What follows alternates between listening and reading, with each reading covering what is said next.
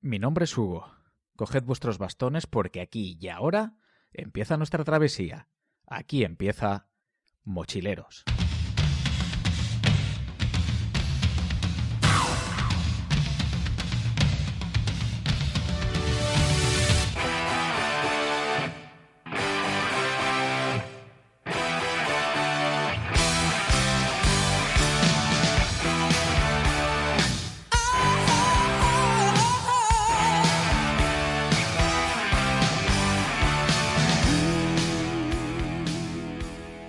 Bienvenida sea toda la tropa, un programa más, un mes más. Y aquí estamos eh, de nuevo, esta vez con, con más invitados de lo normal. Ya tenía ganas de, volver a, a grabar con alguien, que el, el último programa había sido con, con, Asuna ya por el, por el mes de junio. Y bueno, pues en esta ocasión además, eh, pues yo me he traído a dos personas que son muy especiales para mí. A una de ellas eh, ya la conocéis desde que estuvo aquí el año pasado en el programa precisamente de, de mochileros accidentados en el Picón de Jerez. Eh, buenas tardes, Santi. Buenas tardes. Ten cuidado, tampoco te vayas a exceder con el, con el saludo. ¿Qué tal? ¿Cómo estás? ¿Todo bien? Bien, bien. Y bueno, eh, bueno, con, con, Santi ya sabéis, eh, quedan pocas, pocas presentaciones. Todo aquel o toda aquella que, que no lo conozca, yo os invito a que vayáis a escuchar el programa de, del año pasado, en septiembre precisamente, en, Mochileros Accidentados en el Picón de Jerez, porque Santi nos estuvo contando pues eh, una experiencia bastante, bastante complicadilla que pasó en aquellos momentos. Y bueno, pues eh, hoy ha tenido a bien volvernos a acompañar para, pues, para hablar un poquito precisamente de, de una ruta que hicimos hace varias semanas pero la hicimos con, con, más gente y una de las personas que también estuvo ese día fue precisamente eh, mi buen amigo, pues uno de mis mejores amigos, Joaquín.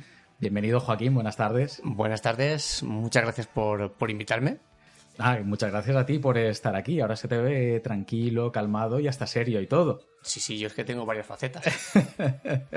bueno, para quien no te conozca, eh, cuéntanos quién es, quién es Joaquín López, eh, a qué se dedica, qué hace, eh, qué te relaciona con la montaña, qué narices haces esta tarde aquí precisamente en, en Mochileros, a ver. Mm, bien, a ver, yo soy aparejador, profesor en la Universidad de Alicante, corredor, runner no. Ah, corredor. Corredor, corredor de apuestas. Mm, De apuestas o de la haga falta. De montaña, de tierra, de asfalto, de lo que se tercie. Aunque hace tiempo que no corro. Uh -huh. Como, como dice mi madre, biciclista. Sí, bueno, ahora. En Practica esto, en, la bicicleta. En, en, en, estos círculos modernos que se mueven ahora serías un rider, un biker, pero vamos, para mí de toda me, la vida lo que pasa. Me niego, me niego, me, me niego, me niego, me niego. Ahora hablo, hablo, yo, hablo yo, hablo yo, hablo yo. Perdona que te interrumpa, estoy no, perdona que te interrumpa. Me niego. Para mí de toda la vida a todos, ha, sido a ir en bicicleta, que... ha sido ir en bicicleta de montaña y punto y, y ya Hugo, está. Y punto pelota. Hugo, perdona, perdona. Estamos llevando Joaquín y yo el programa y punto. Me niego, me niego a todos los que estáis escuchando el programa una cosa. Por favor, no decir ni runner, ni biker, ni la madre que lo fundó. Ciclista, corredor, por favor. Que aquí antes eso se decía porque la gente no sabía inglés y te tirabas el moco diciendo que sabías inglés. Ahora no. A ver. Hablemos como tenemos que hablar. Pero Santi, es que. No, Santi, a ver, ni tú ni yo sabemos inglés. Pues por eso mismo. Por eso mismo. ¿vale? Pero hay mucho poser también por la vida, Correcto. ¿sabes? Hay mucho influencer. Correcto. Entonces, pues, a ver, es lo que esto de moda. No tiene, no tiene más historia, pero a mí me pasa igual que a ti, eh, Joaquín. Pero yo, bueno. yo salgo a correr. Sigue, sigue, perdona, que te has Sí, quedado ahí a sí, medias. Salgo a correr, aunque hace tiempo que no corro, por la montaña. Ahora me dedico más a la, a la bicicleta, me divierte más. Eh, salimos a, obviamente a caminar, a hacer senderismo por la sierra, que eso también mola mucho. Bicicleta de montaña, ¿verdad? Bicicleta de montaña. A mí la carretera, yo es que mm, por donde van los coches y por donde no me acaba de molar. Es decir, si me tengo que hostiar, que me hostie yo solo. Sí, sí, no el, que me el tema, el tema del coche mm, es ti. Complicadillo, Ahora, ahora, lo, ahora lo comentaremos también, porque hubo una pequeña anécdota nada más empezar el día de la ruta. Sigue, sigue, Sí, Joaquín, sí. perdona. Pues entonces, eh, me gusta hacer senderismo, me gusta correr, me gusta la bici. Además, la sierra, en nuestra zona, teniendo en cuenta que esto es un secarral, Sí, sí, totalmente. en el momento cuatro, que caen cuatro gotas, la sierra reverdece, reflorece y da gusto pasear. Y salen más ciclistas, senderistas que champiñones. La sierra se puebla no solamente de, de plantitas, sino de gente que va obviamente a disfrutarla. Entonces yo soy uno de esos. Pero no eres, a ver, eh, yo tampoco diría que eres un senderista ocasional. No, porque realmente el, el monte te gusta. Lo que pasa Sí. es que, bueno, igual a lo mejor sales menos de, de lo que te gustaría también. Salgo menos de lo que me gustaría por el tiempo. Obviamente el trabajo, el jaleo, obviamente no te deja tanto tiempo como me gustaría, pero vamos, Correcto. intentamos salir lo máximo que podemos. Muy bien. Y después, eh, a ver, eso ahora en estos momentos, pero a ti, por ejemplo, la afición a la montaña, subir a la montaña, eh, ¿de dónde te viene exactamente? Pues empecé con, con el atletismo, allá cuando iba yo al a EGB, porque yo he ido a EGB, Sí, sí. claro. To- todos aquí en esta mesa, además. Han ido a EGB. Bueno, no sé, a lo mejor Santi ha ido un poquito antes, pero bueno, eso es otra cosa. bueno, bromas aparte. Empecé con el atletismo con un, con un club, con el Club Maratón Creviente, y eh, claro, empiezas a, empiezas a entrenar, empiezas a correr, em, coges a un monitor que, que le gusta más entrenar por la sierra que por, por el asfalto y dices, ostras, es que esto mola más, mola mucho más. Y entonces ya empiezas a tomártelo un poquito más en serio, ya tienes tus zapatillas para correr por asfalto, tus zapatillas para correr por montaña, tus zapatillas para competir por asfalto, tus zapatillas para competir con montaña. Y entonces esto ya se vuelve ya esto un, un no sé qué, qué, qué sé yo. Y esto es mm, un ratito que tenías libre, un ratito que tirabas para el monte. Obviamente cuando estás estudiando, pues tienes más ratitos libres. Cuando están trabajando, pues los ratitos libres ya empiezan a ser menos. Sí, Pero bueno, es lo que hay. la, la responsabilidad es lo que tiene. O Es sea, lo que hay. empezar a entrar en el mundo adulto, por llamarlo de alguna forma, pues, pues no es lo mismo.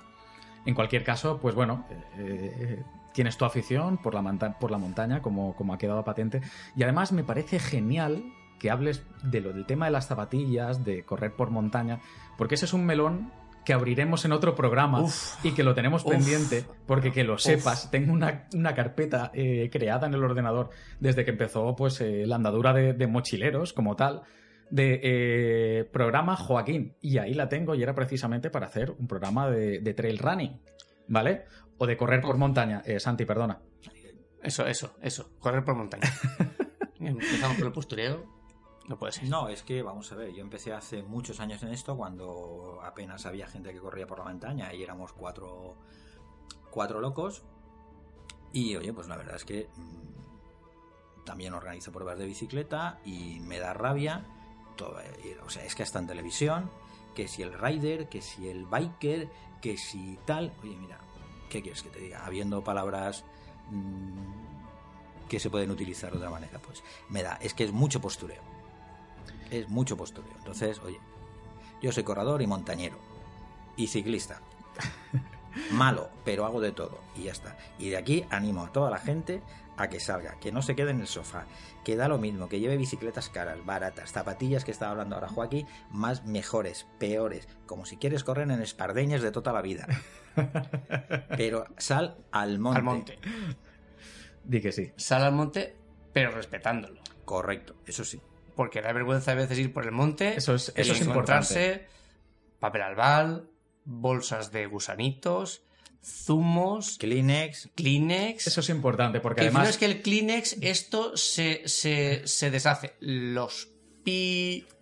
Después hablaremos de ello, pero además nos pasó, tuvimos, Siempre- tuvimos, tuvimos eh, un momento bastante peculiar cuando estábamos precisamente en, en la, la sierra. Y bueno, eh, eh, estamos hablando y parece que, que nos vamos un poco por los cerros de Úbeda, pero todavía no hemos comentado realmente de, de qué vamos a hablar o cuál es la ruta. A ver, en realidad eh, lo que hicimos fue una integral o una semi-integral de la Sierra de Crevillente. Realmente no fue una integral como tal, porque para ser una integral de verdad tendríamos que haber cogido prácticamente desde el puntal. Y desde la zona del puntal hasta la Bella, pues esa parte de, digamos, de cresteo no lo llegamos a hacer. No, una, integral de la por la sierra hubiese sido perfectamente. si queremos hacerse la sierra de Creviente de punta a punta, cuatro horas no más. Unos 40 kilómetros. Unos 40 kilómetros, ah, vale, Aproximadamente. me está haciendo 4 horas. Son unos 40 kilómetros. Estamos hablando de, de tirarse todo el santo día. Sí, sí, sí. De hecho, hicimos, hicimos en realidad la mitad. Hicimos 19 kilómetros, hicimos 1136 metros de desnivel acumulado. No, perdón, 1132 metros. Que no es poco, precisamente, además. Y en movimiento 4 horas 21. Está- no es de moco de pavo. No, no, no, está muy bien, teniendo en cuenta que estamos hablando pues de una sierra eh, relativamente pequeña. Yo entiendo, sobre todo pues para toda la gente que nos esté escuchando, que evidentemente pues este programa igual puede tener eh, un interés menor, entre comillas, en comparación a lo mejor a otros programas en los que hablamos pues yo que sé, cumbres de 3.000 metros, en el Pirineo y demás. Es otra cosa, pero mm, sinceramente pues es algo que yo tenía en el, en el debe del programa y era pues eh, hacer mi, mi- no sé, eh, ¿cómo decirlo? Mi pequeño homenaje realmente, ¿no? A, la sierra de, de mi pueblo, a la sierra de Crevillente, que además, a pesar de no ser una, una sierra inmensa, grandísima, eh, lo que es curioso es que está a nivel de senderos muy bien cuidada, tiene una red de senderos alucinante y para ser la cantidad de población que hay en Crevillente, está mucho mejor cuidada y, a nivel de infraestructura está muchísimo mejor que en muchos otros sitios eh, con mayor entidad o con muchísimo más nombre. eh, y os lo digo, os lo digo sinceramente. Eh, aquí en Murcia a mí me ha pasado de, ir por, muchas, por muchos sitios y que no haya absolutamente na- nada señalizado, pero nada de nada. Y sin embargo, por ejemplo, en Crevillente, todo lo que es la red de senderos, por ejemplo, está muy, muy bien. No sé si a lo mejor, eh, bueno, Santi en ese sentido probablemente tendrá, tendrá más experiencia que, que ninguno de No, nosotros simple- dos. simplemente es. mm, es una sierra muy agreste, es una sierra que está cerquita, cerquita al mar, con lo cual no tiene altura. Para lo digo para la gente que no, que no la conoce. Pero también te dice la, la calidad de los senderos, también te dice y te está dibujando un poco la calidad de la gente que va a la sierra. Porque es, Es que en Crevillente además hay, hay muchísima afición Hay por, mucha por la afición montañera. Muchísima. Desde entonces- siempre, desde entonces, hace muchísimos claro, años. Claro, es gente que cuida, la gente que va a la Sierra de Crevillente es gente que cuida la sierra. ¿Por qué? Porque sale todas las semanas, casi todas las semanas sale a, a la sierra y sale a la sierra de su pueblo. Entonces cuando hace una ruta le gusta que esté bien y cuando vuelve a la semana siguiente le gusta que esté cuidada. Entonces claro, te está demostrando el mimo y el cariño que la gente aplica a la actividad que está haciendo. Lo cual, pues yo os digo una, un- una cosa, porque, a ver, Crevillente, Crevillente a lo que es a, a nivel de pueblo, pues ofrece muy poquita cosa para la gente que viene desde fuera. Crevillente a día de hoy casi casi es un pueblo dormitorio. Eh, industria tiene relativamente poca, eh, todo lo que era la industria, eh, digamos, de la, Alfombrera. de la alfombra que ha habido siempre históricamente, prácticamente se ha perdido porque casi toda la producción pues está en el sudeste asiático y demás. Quedan cositas muy puntuales, pero a nivel de industria no es una gran ciudad. Lo que pasa es que terminamos siendo una población de casi 40.000 habitantes en, en la actualidad. Estamos, está- 30 y pocos mil, 30 y pocos Sí. mil. Entonces, eh, teniendo en cuenta, pues ya os digo, la población que es, la importancia a nivel de población, que es un, pueblo relativamente pequeño, pues eh, después te encuentras una sierra eh, a nivel de infraestructuras, a nivel de senderos, como estábamos diciendo con, con Santi, pues que eh, realmente la gente le gusta disfrutar de su sierra y, bueno, pues ahí está un poco el resultado. Pe- Pero no solo la gente creyente, es decir, ten en cuenta que de Creviente, de Creviente hacia abajo está toda la Vega Baja y en la Vega Baja, como su primer nombre indica, no hay monte o hay muy poco monte. Entonces, ten en cuenta que muchos ciclistas y muchos senderistas de la Vega Baja, lo más cercano que tienen es la Sierra de Creviente. Sí, porque... Y entonces, claro, se llena. La única opción, pero que no sé ni tan siquiera si tiene senderos porque ni lo conozco, eh, que, que pueda haber por la zona, que es la zona de Callosa y Orihuela, y ya después lo que es la prolongación de la Sierra de Crevillente, yendo a, a la parte de, For- de, de Fortuna, ¿no? De. eh, ver, Albatera, sí, Albatera, al- Fortuna. Sí, toda la parte de, Albatera, Santomera. Santomera, Fortuna y demás. Sería a lo mejor lo, lo más cercano que puede tener la gente de. Claro, la- esas la sierras tienen- no tienen tanto sendero, ti- tienen sendero, pero tienen, son muy agrestes. Son picos muy, muy empinados, con muy poca pista, con muy poco sendero. Entonces, claro, ¿dónde vas a disfrutar más? Pues vas a la Sierra de Crevillente, que tiene mucho más sendero y mucha más pista. Claro. donde es fácil encontrarte con sitios donde, por ejemplo, yo hemos, subido esta mañana con la bici y en un sitio que está muy cercano, está a 20 minutos andando del, de prácticamente del centro de- del pueblo, que es los Pontets, no cabían más coches. No cabían. Porque la gente llega hasta allí eh, Claro, con, es decir, con- con sus máquinas, la- con sus bicis y a partir de ahí es donde, O- donde o, arranca. es decir, gente andando y corriendo había esta mañana Una no sé, pasada. una mont- un montón. Una pasada. Gente que obviamente, es decir, la gente que va andando desde Crevillente sale desde Crevillente, no va con el coche, mm, por ahorrarse 20 minutos no va con el coche. Siempre habrá alguno. Pero normalmente esa gente, la mayoría de esos coches son gente de fuera, gente Claro. de Elche, gente de la Vega Baja, que llega con el coche, se cambia, se pone su ropa, tira para el monte, baja, se cambia se... y tira para casa. Con lo Esto, cual, esto lo decimos para que el Ayuntamiento de Crevillente, su queridísimo concejal de deportes y la gente en general se dé cuenta de que el turismo activo pues tiene repercusión en el pueblo. Entonces, si las cosas se cuidan, se cuidan, pues oye, pues irá mejor. El problema es que hasta ahora pues solamente lo cuidaba pues la misma gente del pueblo, los clubs de montaña de Crevillente, que eran los encargados de hacerlo. Claro. Pero claro, se tienen que dar cuenta Es que, que hay que, fom- hay que fomentar el deporte. realmente el mantenimiento eh, siempre lo han llevado a cabo. Aquí Claro. y Centro Excursionista de Crevillente. Hay que tener en cuenta- Y, y ahora también, pues, eh, eh, el, el- el club ciclista Jaume el Barbut, del que sois, Mm. del que sois, del que formáis parte, precisamente. eh, que también cuida to- todo el, Sí, o sí, parte del sí, entorno, el tema está en que, se tiene que dar cuenta que la sierra se puede, se puede aprovechar para fomentar un turismo activo y que además el turismo activo mm, deje, deje una repercusión económica en el municipio. Es que puede ser una fuente de ingresos. El Claro. problema es que nunca se ha considerado como tal. Nunca. Entonces, Nunca. eh, si no se ponen manos a la obra, pues evidentemente nunca será una fuente de ingresos cuando Claro, realmente lo tú a la podría gente, ser. A la gente que ya viene, a la gente que ya viene, tú le das servicios. Esa Correcto. gente no solo vendrá a la sierra a pasearse, sino que vendrá a la sierra a pasearse, se quedará en Crevillente a comer, eh, paseará por Crevillente, gastará dinero en Crevillente y eso fomentará la economía. Pero si tú no le das servicios, la gente viene con el coche de Dolores, de Almoradí, de Cartagena, de donde sea, Sí, sí. Entra a Crevillente, viene Crevillente, hace la ruta, coge el coche y se vuelve a su pueblo. Con lo cual, coste cero y beneficio. Ninguno. Cero. Totalmente nulo. Coño, si el coste lo tienes, lo, lo- lo cubres un poquito, adecentando un poquito y, y- y dando un, un poquito más de servicio, el beneficio será mucho mayor. Por supuesto. Simplemente, simplemente es que se gasten un poquito de dinero. La repercusión económica casi casi que es lo de menos. Simplemente es que focalicen un poquito de esfuerzo en fomentar, como están haciendo, porque esto estamos hablando de Crevillente, eh, pero se puede extrapolar a cualquier otra población, que de hecho ya hay poblaciones que se están gastando un montón de dinero, Calpe, me, viene ahora la memoria, se están, eh, este, tienen presupuestados una cantidad de millones de euros en fomentar redes de senderos para que la gente ande, para que la gente vaya en bicicleta o simplemente para que vaya con su niño y se dé una vuelta. Claro.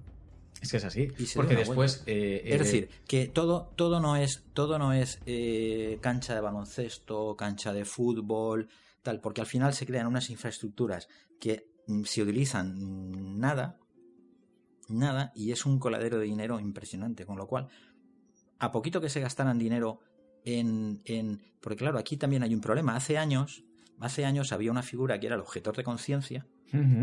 Que mm, a raíz de eso pues tenían el servicio militar sustitutorio creo que se llamaba y entonces esta gente pues durante muchos años pues se dedicó a al marcaje y mantenimiento de senderos por ejemplo eso me viene me viene a la cabeza ahora ahora eso ya no existe entonces Claro, es que hacían una función de, labo- de- de voluntariado que hoy no Claro. existe realmente. Claro, entonces, simplemente es eso. Eh, tienes ahí un campo muy bueno, ya sea en Crevillente, sea donde sea, foméntalo, que la gente salga al monte, que la gente no se quede en sus casas.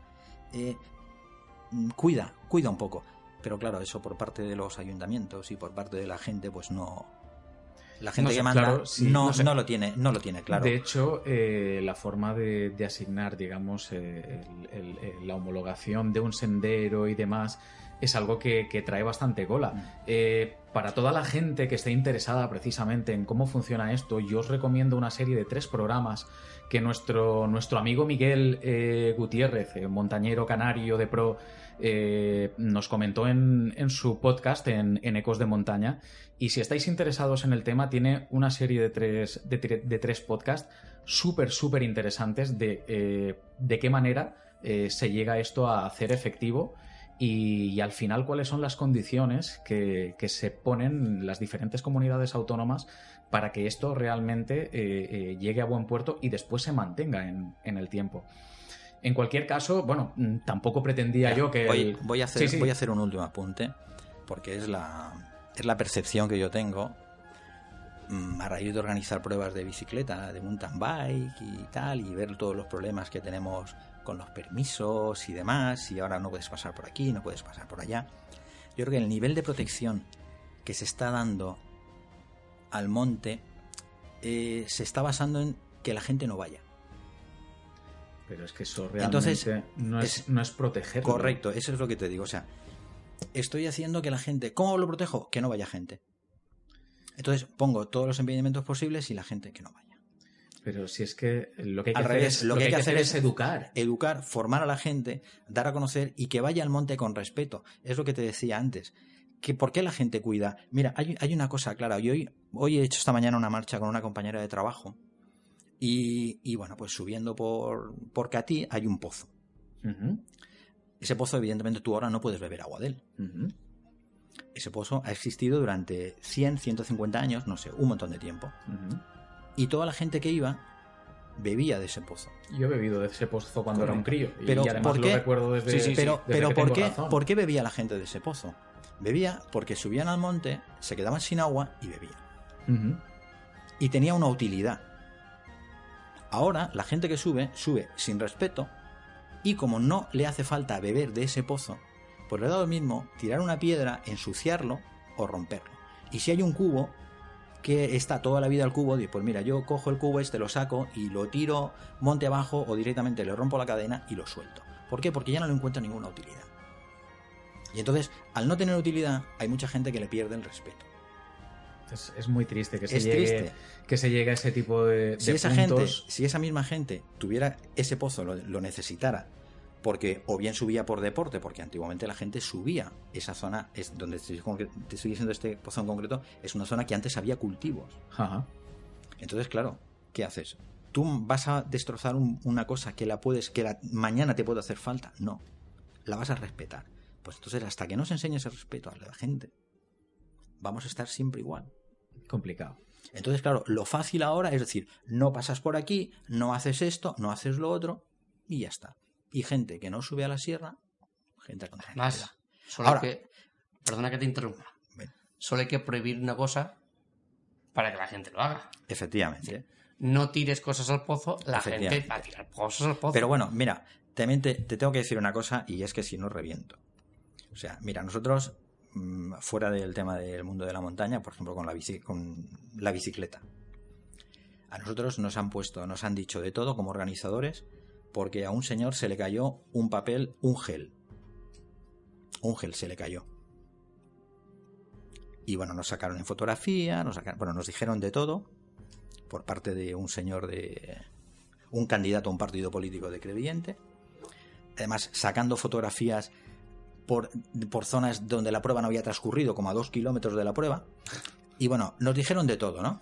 Pero esto es súper típico Sí, también. sí, pero esto mira, pero mira, pero para que veas, para que veas, oportunista. pero para que veas la gente que se tiene que encargar de todo esto, la, la- la calidad moral que tiene. Tres días, este año, tres días después de finalizar la prueba, hay unas brigadas forestales realizando un trabajo y rompen el motor del coche. Dejan un reguero de aceite de unos 250 metros. Por lo visto el aceite no contamina. El aceite no, hombre. El aceite de motor no contamina. Porque a día de hoy todavía está el reguero de aceite. No he escuchado a nadie, a nadie que diga nada sobre ese reguero de aceite. En cambio, sí que te dicen porque se le ha caído a una señora que ha ido a orinar y, y ha utilizado un Kleenex y como le da asquito, pues ha cogido y ha dejado el Kleenex debajo de una piedra. A esa señora sí que le dicen. O al señor que se le ha caído un papel, o al... Bueno, ¿para qué? Entonces, eh, yo es que estoy un poco cabreado. Todo lo que es. mm, todo lo que son autoridades. mm, estoy muy cabreado. Bueno, a ver, yo no pretendía Sí, que el programa no, no. fuese un, Sí, un sí. alega- un Sí alegato está- sí está- político ni nada estilo. estoy- es que me estoy, me estoy viniendo arriba. Me Pero- estoy, me estoy viniendo Se arriba. está yendo por otros derroteros. Pero Sí. bueno, de todas maneras, no Además, es- yo me iría, yo me iría a todo el ayuntamiento, desde el primero hasta el último, y les hacía una prueba antidoping. en el ayuntamiento. Del ayuntamiento, sí. Sí. Antidoping. Concejalía de Deportes. Yo, dar ejemplo, antidoping. Del primero hasta el último. Y veríamos. En cualquier caso, bueno, eh, A la ruta, que es lo que interesa. Sí. Bueno, como os estaba diciendo antes también, eh, igual a lo mejor el tema del coche no es, no es el punto fuerte de Joaquín, ya es que el, el día de la ruta, no sé si te acuerdas, pero saliendo de- del campo de tus suegros y íbamos dirección a, al Bon Lloc, que es, que es una de, de- de las zonas de montaña de, de Crevillente, y yendo por el trasvase, pues nuestro amigo Joaquín pues se equivocó de puente dos, ve- dos veces. Dos veces. Dos veces. No una, No, dos. una, no, dos. Bueno. y, era, y al final era en plan, bueno, pues ya llegaremos algún, algún día. Pero Voy, a hacer, voy a hacer una confesión. Perdona que te interrumpa. Voy a hacer una confesión. Eh, bueno, a nosotros nos, a mí me han traído aquí porque Hugo ha comprado unos pies de micro y unos micros muy chulos y tenía ganas de estrenarlos, no por otra cosa. Entonces me ha traído de relleno, ¿no? Pero yo voy, a- yo soy muy malvado y voy a hacer una confesión. Hugo va muy bien por el monte, pero si alguna vez coincidís con él, no seguirlo. Ni a Joaquín tampoco. Os lo, os lo pido, por favor, no seguirlo. Eres Hugo, vale, muy bien. Tú te vas por aquí, yo me voy por allá. A ver, los oyentes, los oyentes de mochileros ya saben que tienen que hacer, o sea, o tienen mis consejos después Sí. de haber metido yo la pata. Sí. O sea, eso lo tienen clarísimo. Orien- o sea, Orientación, A ver, ninguna. Yo, yo me he perdido dos veces por una razón muy sencilla, porque estoy acostumbrado a ir por, por allí en bicicleta y en coche. Cambias el- la perspectiva y de repente Joaquín, dices... Joaquín vive- "Esto no vives, me a- acuerdo". vives en verano a 200 metros de ahí. eso es verdad. Pero me despisté. me Vives, vives a 200 metros. Pero me despisté. Y, yo- y, a ver, yo en cuanto Vamos a ver, vamos a ver. Que Hugo, que Hugo vaya por una pista en Sierra Nevada. Atentos. Sierra Nevada. Mulacén. A ver, yo esto lo quería dejar para el episodio del Mulacén, Me pero da igual, nos me da igual. Esto es, esto ¿eh? es un, es un, un tráiler. Esto es un, un, un tráiler de estos que ponen ahora. Eh, se pasó dos kilómetros y medio el Mulacén. Y que- volví, que- y volví y subí. Que no es grande el Mulacén, es el más alto de la península. Casi 3.500, cua- 3.400 y pico. No, no, lo tienes ahí delante. Y se, se pasa. La madre que te se- se hablando pa- con se el pasó. Se pasó. O sea, Es verdad, No- es que es por eso. no me lo creo. Es que, es que os iba mandando mensajitos a todos vosotros. No, no, no me lo creo. Bueno, pues nada. Tú hoy muy negativo, ¿eh? Sí, sí, Siempre. Está, está guerrero. Quiero decir que yo soy carcamal. Porque Eh, siempre has- estoy de buen humor. A Santi, al programa, a ver, Santi no hizo la ruta con nosotros ese, ese día, pero eh, Santi ha pateado toda esta zona de, de la sierra de la que vamos a hablar, porque todavía no hemos empezado a todo esto, eh, pues, pues mil y una veces. Entonces, a mí me parecía interesante que se viniera también y... Y, Y por los micros. Y, y- y dale. Y compartiese, compartiese esta pequeña tertulia montañera con nosotros. Pero vamos, que si. que aquí no está obligado nadie. Santi, que yo te veo un poco, yo te veo un poco mosca, que si te quieres levantar, que no pasa absolutamente nada. No, ¿eh? es que, O sea, mira, ¿sabes lo que pasa? Ya Que- está sentado. No, mira, es que, oh, explico. Hay, hay una persona que falta, que es Mónica. Que la tenemos sentada aquí al la lado en el tenemos sofá. sentada en el aquí al sofá, lado. Y que no ha consentido participar en el programa. Mira, que a mí me hacía muchísima ilusión. Es, es la consorte, la Esta- consorte esta me de, la de guardo. Don Joaquín. Nos está echando la mirada. No, no, de hecho, nos está mirando con una indiferencia total y absoluta de vosotros podéis seguir hablando, que yo sigo aquí con el cómic más a gusto que un arbusto y me da exactamente igual lo que digáis. Y Mónica es la de los zascas. Sí. Entonces, como no está soltando ningún zasca, pues como que me falta algo. Entonces yo me vengo arriba, me vengo arriba y claro, Fa- eh, falta, el, falta el control. me, el me- control. me falta el puntito de control. Cuando Santi Y- se viene arriba, Mónica le da el zasca y lo nivela. Yo lo deja al, he, de al decir, nivel. he de decir una cosa. He de decir una cosa. Aquí estamos. Estamos sin acabar. Sí, nos falta ese puntito de cocción, Sí, vale. Cuatro meses más de embarazo no nos hubiera venido mal. Bueno, vamos a seguir, vamos a tratar de retomar un poco que esto se nos va de las manos y no hay manera, ¿eh? Yo solamente había hecho programas, por lo menos con mochileros, solamente había hecho programas con una persona y esto de hacerlo con dos a la vez está, está siendo novedad. Y claro, estar todos sentados a la misma mesa pues hace que la gente se venga un poquito más arriba. Después de haber ido a comer. Por supuesto. Y Y, de, que, y de que os hayáis tomado un bermutillo y estas Dos. cosas. O dos. Y después un whisky Y una cerveza. y la cerveza. Yo, bueno, yo no. en fin. eh, Yo whisky no. Cállate. como, como íbamos diciendo, después de encontrar el puente a la tercera, a la tercera bala vencida, Tercera. eh, llegamos ya a la zona de- del Bon Joc, ¿de acuerdo? Si por lo que sea, eh, gente que nos escucha o de la Vega Baja o incluso de, de Crevillente o de las cercanías en Murcia, de la provincia de Alicante, oye, o sois gente de fuera y simplemente os apetece veniros a pasar un fin de semana y queréis eh, documentación, dónde aparcar, dónde dejar el coche y os llama la atención la ruta, lo único que tenéis que hacer es pediroslo, que yo os paso información y documentación sin ningún tipo de problema, aunque lo encontraríais en, en internet sin ningún tipo de pega, ¿de Y- acuerdo? Y, el track si hace falta. Pero, pero vamos, incluso Joaquín está diciendo que con, con el Garmin eh, puede pasaros el, el track, ¿de acuerdo? Es decir, que sin ningún tipo de problema.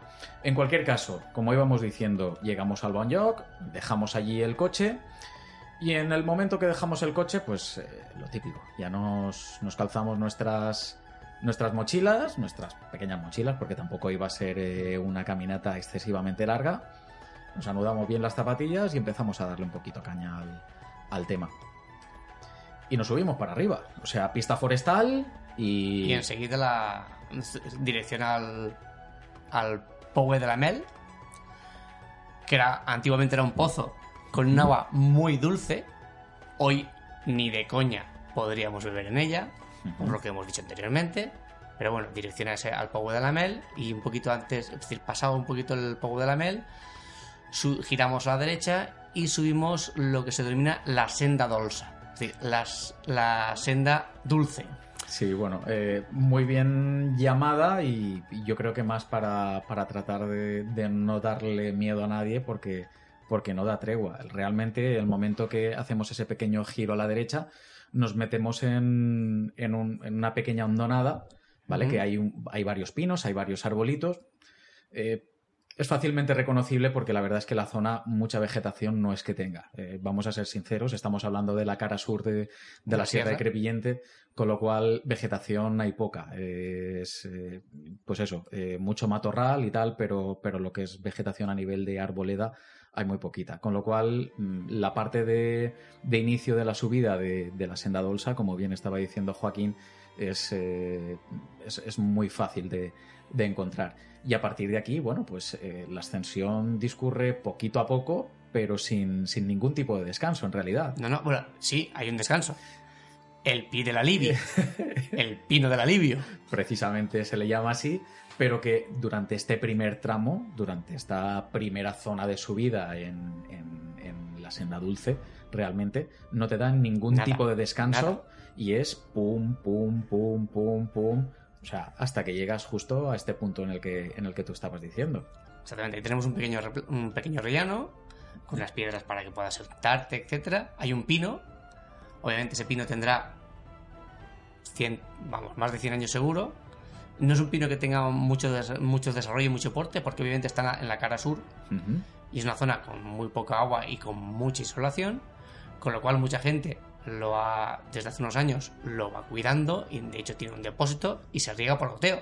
Es la gente Me parece, sube tremen- me parece tremendo, me parece fantástico. esto. cargada con bidones para que el pino no sufra. Sí, Es sí. decir, mm, fijaos ese nivel de protección. Y a partir de ahí empezamos una senda que, que, que en valenciano se denomina el arrastraculs. El arrastraculos. Porque para subir está bien, es decir, es- está empinada, está bien, pero para bajar, como tiene zonas muy resbaladizas, pues la gente baja con el culo en el suelo, arrastrándolo. Por eso se llama el arrastraculs. Y esa senda está muy bien porque termina en una, en una hondonada que se llama la Vall de Spins. Ahí ya, empieza, ya empezamos en la zona más de umbría de la sierra y ya empieza a haber vegetación. Ya empieza a haber pino, sobre todo pino. Además es una, Una cosa zona muy bonita. Además es una cosa súper curiosa. A mí me parece de las zonas más bonitas de, de la. Sierra de Crevillente, porque es que es nada, pasas de, pasas de la nada al todo en cuestión de metros. O sea, eh, de, de venir precisamente de una zona de socarral totalmente, con única y exclusivamente eh, matorral, a de repente tienes eh, toda una umbría, como estabas diciendo, que es un pinar, es un pinar tremendo, además muy bonito, sobre el que, por el que vas transitando. eh, y además, eh, perfectamente es que no te entra ni, pero ni un, ni un rayito de sol, en realidad, ¿eh? Efectivamente, es decir, de hecho, es decir, si vas con gafas de sol y, y es un día con mucho contraste de sol y sombra, eh, cuando, cuando entras a zona te toca o sacarte las gafas o acostumbrarte a la vista tal porque mm, dejas de ver, dejas de ver. Es decir, es una zona, una zona de umbría, además que se agradece porque si vas en verano, chicharrera te cae. Sí, sí, Es bueno. decir, la gorra es imprescindible. Y, Y, cuando y protección allí- solar. y protección solar, obviamente. Y cuando llegas allí, mm, da un gustito, porque claro, está- es decir, en... ¿Qué será la senda de luz y el Piedra Libre? ¿Que serán? ¿Dos kilómetros? ¿Tres? Son menos, pero el- vamos a ver. el- El- eh, pero la vamos, dificultad, la dificultad no es una dificultad técnica. Lo que pasa es que bueno, des- el desnivel es muy importante. Entonces, al ser tan agreste, eh, cara sur, un grado de insolación muy grande, pues se nota. Serán eso, kilómetro y medio, dos dos kilómetros. por ahí, será mucho Sí, más. No son distancias. no son distancias Pero el, desni- el desnivel es muy el desnivel es importante. muy importante. Digamos que la zona que decía de la Rastraculs, ahí puede haber un 40-50% de, Dependiente. de pendiente. Sí, es casi una pared realmente. O sea, Y es, Eh, es caliza, es piedra caliza, de ahí que la gente pues mm, tenga un poquito de miedo y hay algunos tramos, serán 5, 6, 7 metros, no, no mucho, pues que bueno, pues tiene que los menos bueno, los no, menos hábiles, pues nada, pues culeta a tierra y ya está, que no pasa nada. no sería tampoco la primera persona que veo pasar por la zona y, y que termina a cuatro patas para subir, ¿eh? Perfecto, no, no, sí, Claro, es que cada uno tiene que llevar su nivel y su comodidad y su seguridad. Está y a la sierra hay que ir a disfrutar y no a, y no a sufrir. Porque esto es importante. Eh, a ver, estamos hablando de, de una sierra que en el, en el punto más alto, en la Bella, ¿cuántos son? 835 metros. Son 835. No estamos hablando ni tan siquiera de, de- de un punto que llega a los, a los 1000 metros siquiera.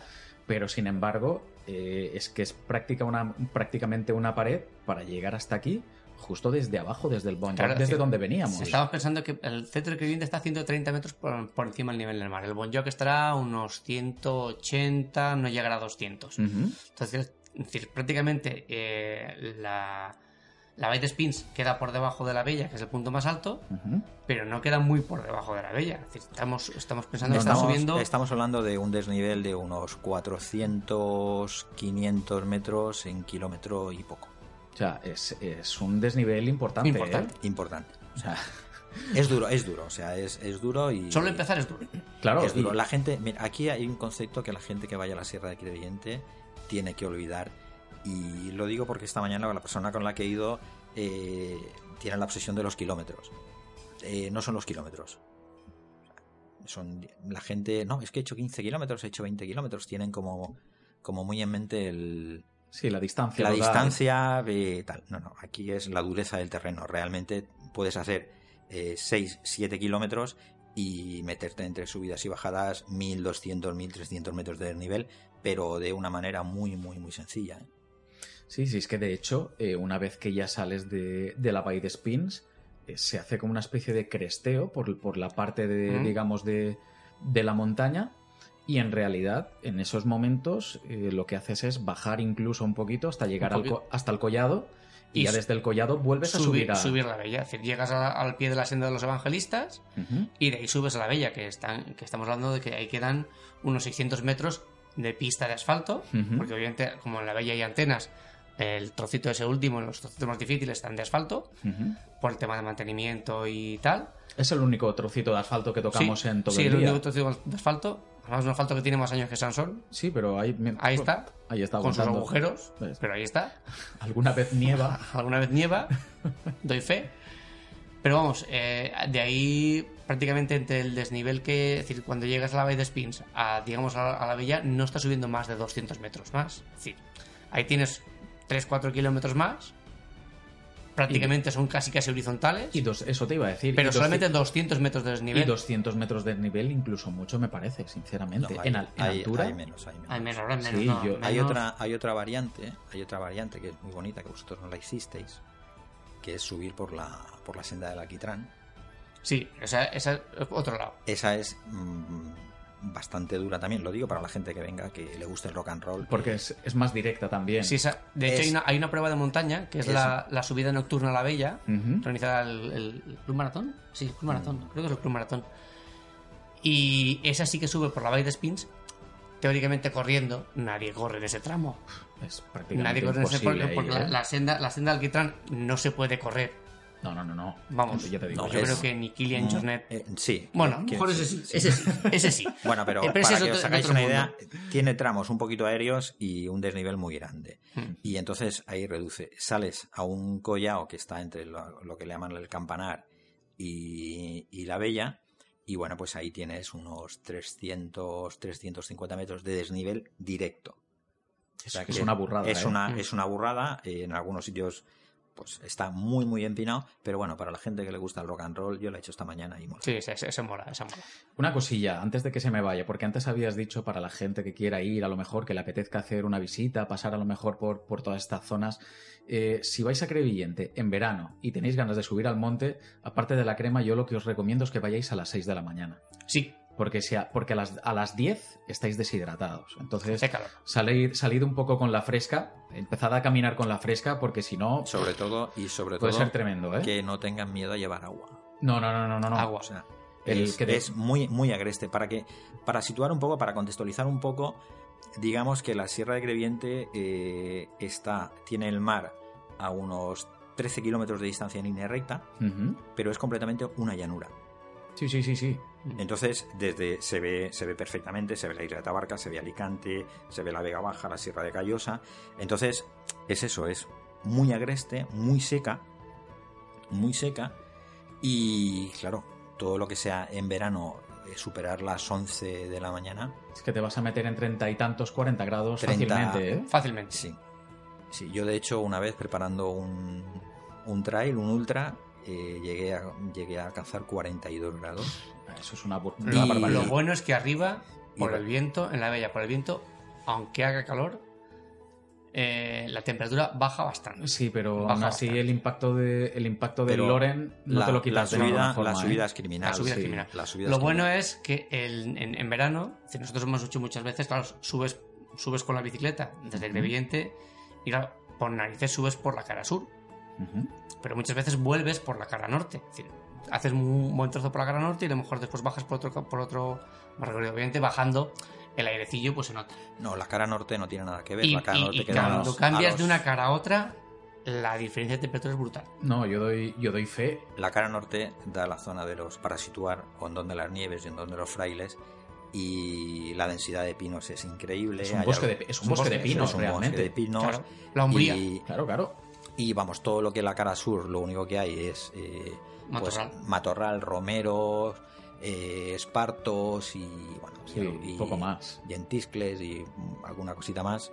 La cara comparado cuando pasas de una zona a otra, el cambio es brutal. Sí, sí, es el norte del día, o sea, Sí. es, es la noche y el día. Es Parece mentira que digas que digas que es la misma montaña. Sí, ¿eh? en 300 metros, eh, pero es eso, el nivel de insolación que tiene uno al que tiene otro es Es terrible. ex- sí, bueno, y aparte también, quieras que no, por estar tan, tan cerca del mar, la cara sur se come también todo lo que es el, el salobre que todavía, que sí. todavía llega. Entonces, la, la sal que llega a toda esa cara sur se lo come todo, lo, lo desintegra todo. Entonces, lo que es vegetación eh, muy grande, eh, Mm. muy alta, mm, nada, olvídate.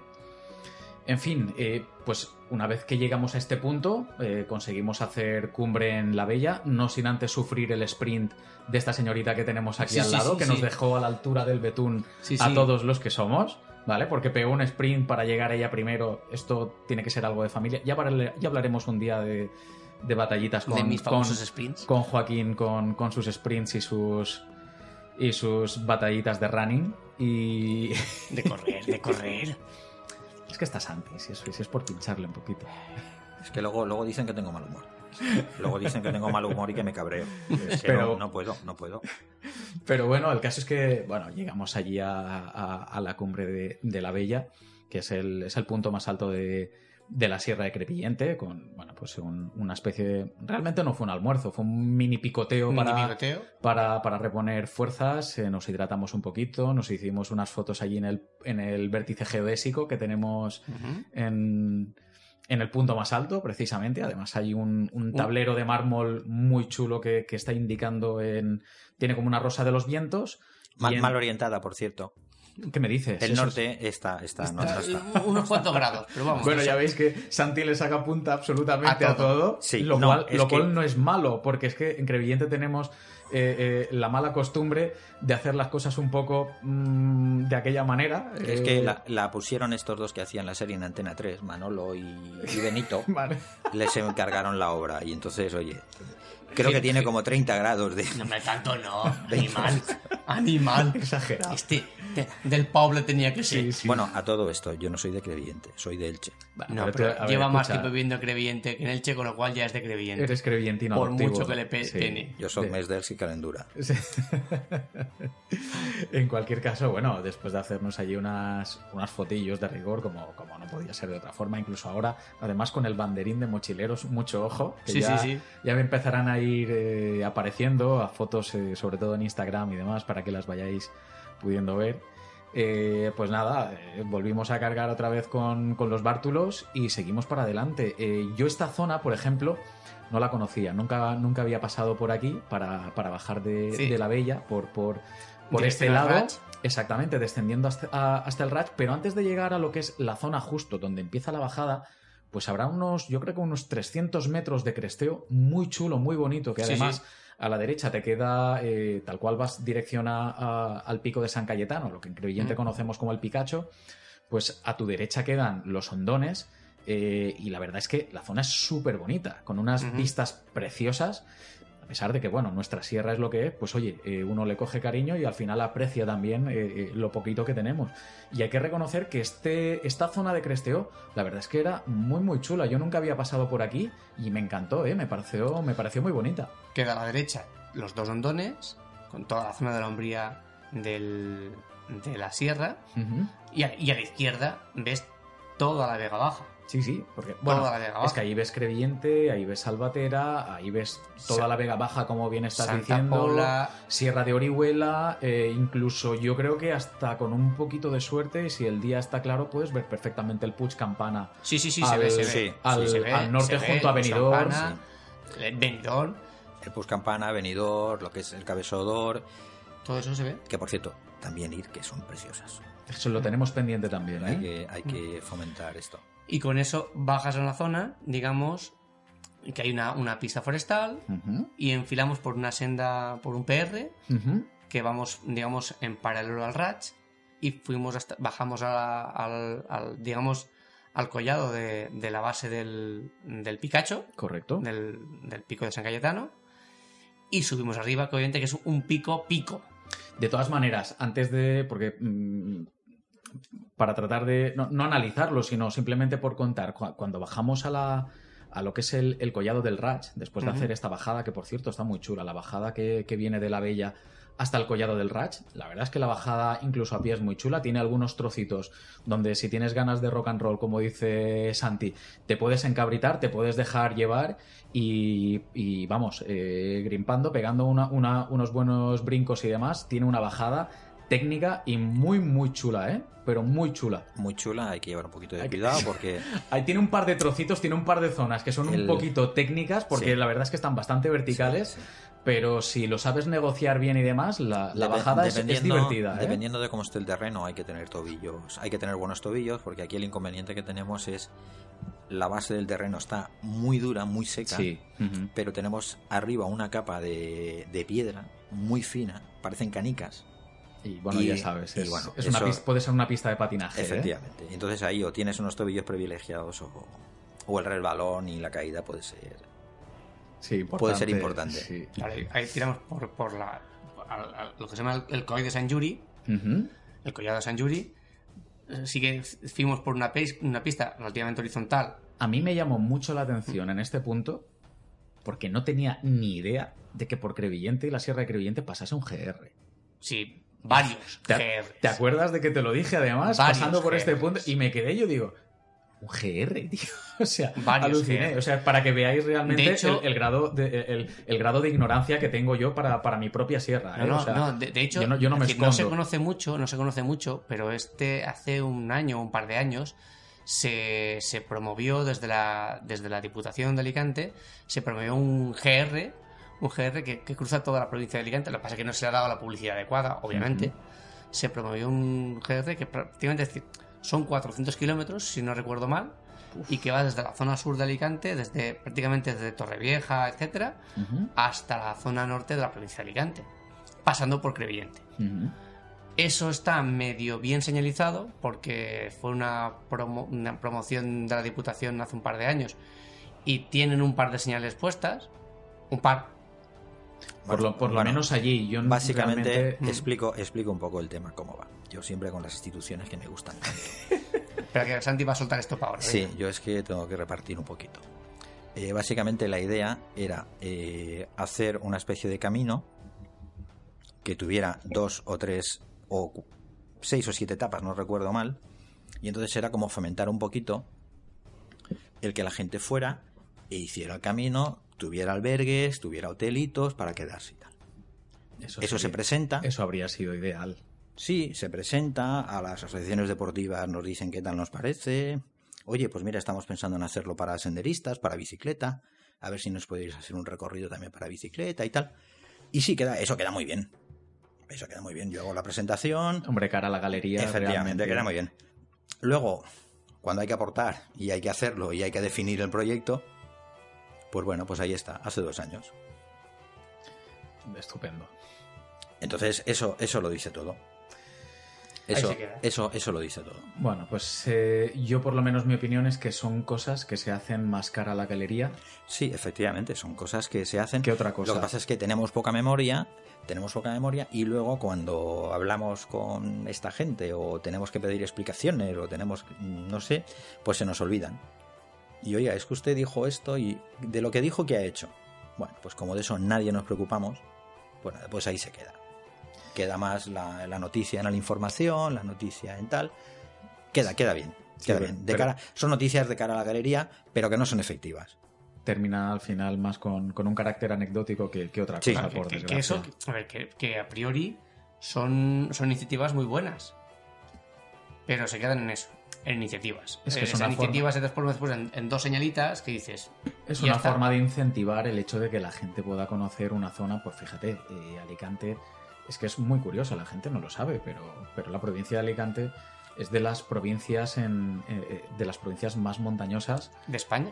de- en todo el territorio, en, en cuanto a lo que es proporción de, zona montañosa con respecto a zonas de llanura y demás. O sea, la gente le dices Alicante y piensa en playas, como es lógico también, es la base prácticamente de, de todo nuestro turismo, de toda nuestra industria a nivel de provincia, pero es que realmente a nivel de montaña, la parte del interior de Alicante, creo que ya lo hemos comentado aquí en, en Mochileros en alguna ocasión, pero el interior de Alicante es una pasada. O sea, Mm. no te lo terminas, es alucinante. Alicante no te lo terminas. O sea, siempre, siempre se ha dicho, desde que yo era pequeño, yo empecé en, en el monte a los 13 años. Entonces, ya se decía, no sé con qué base, se decía que, porque ahora dicen que es Castellón.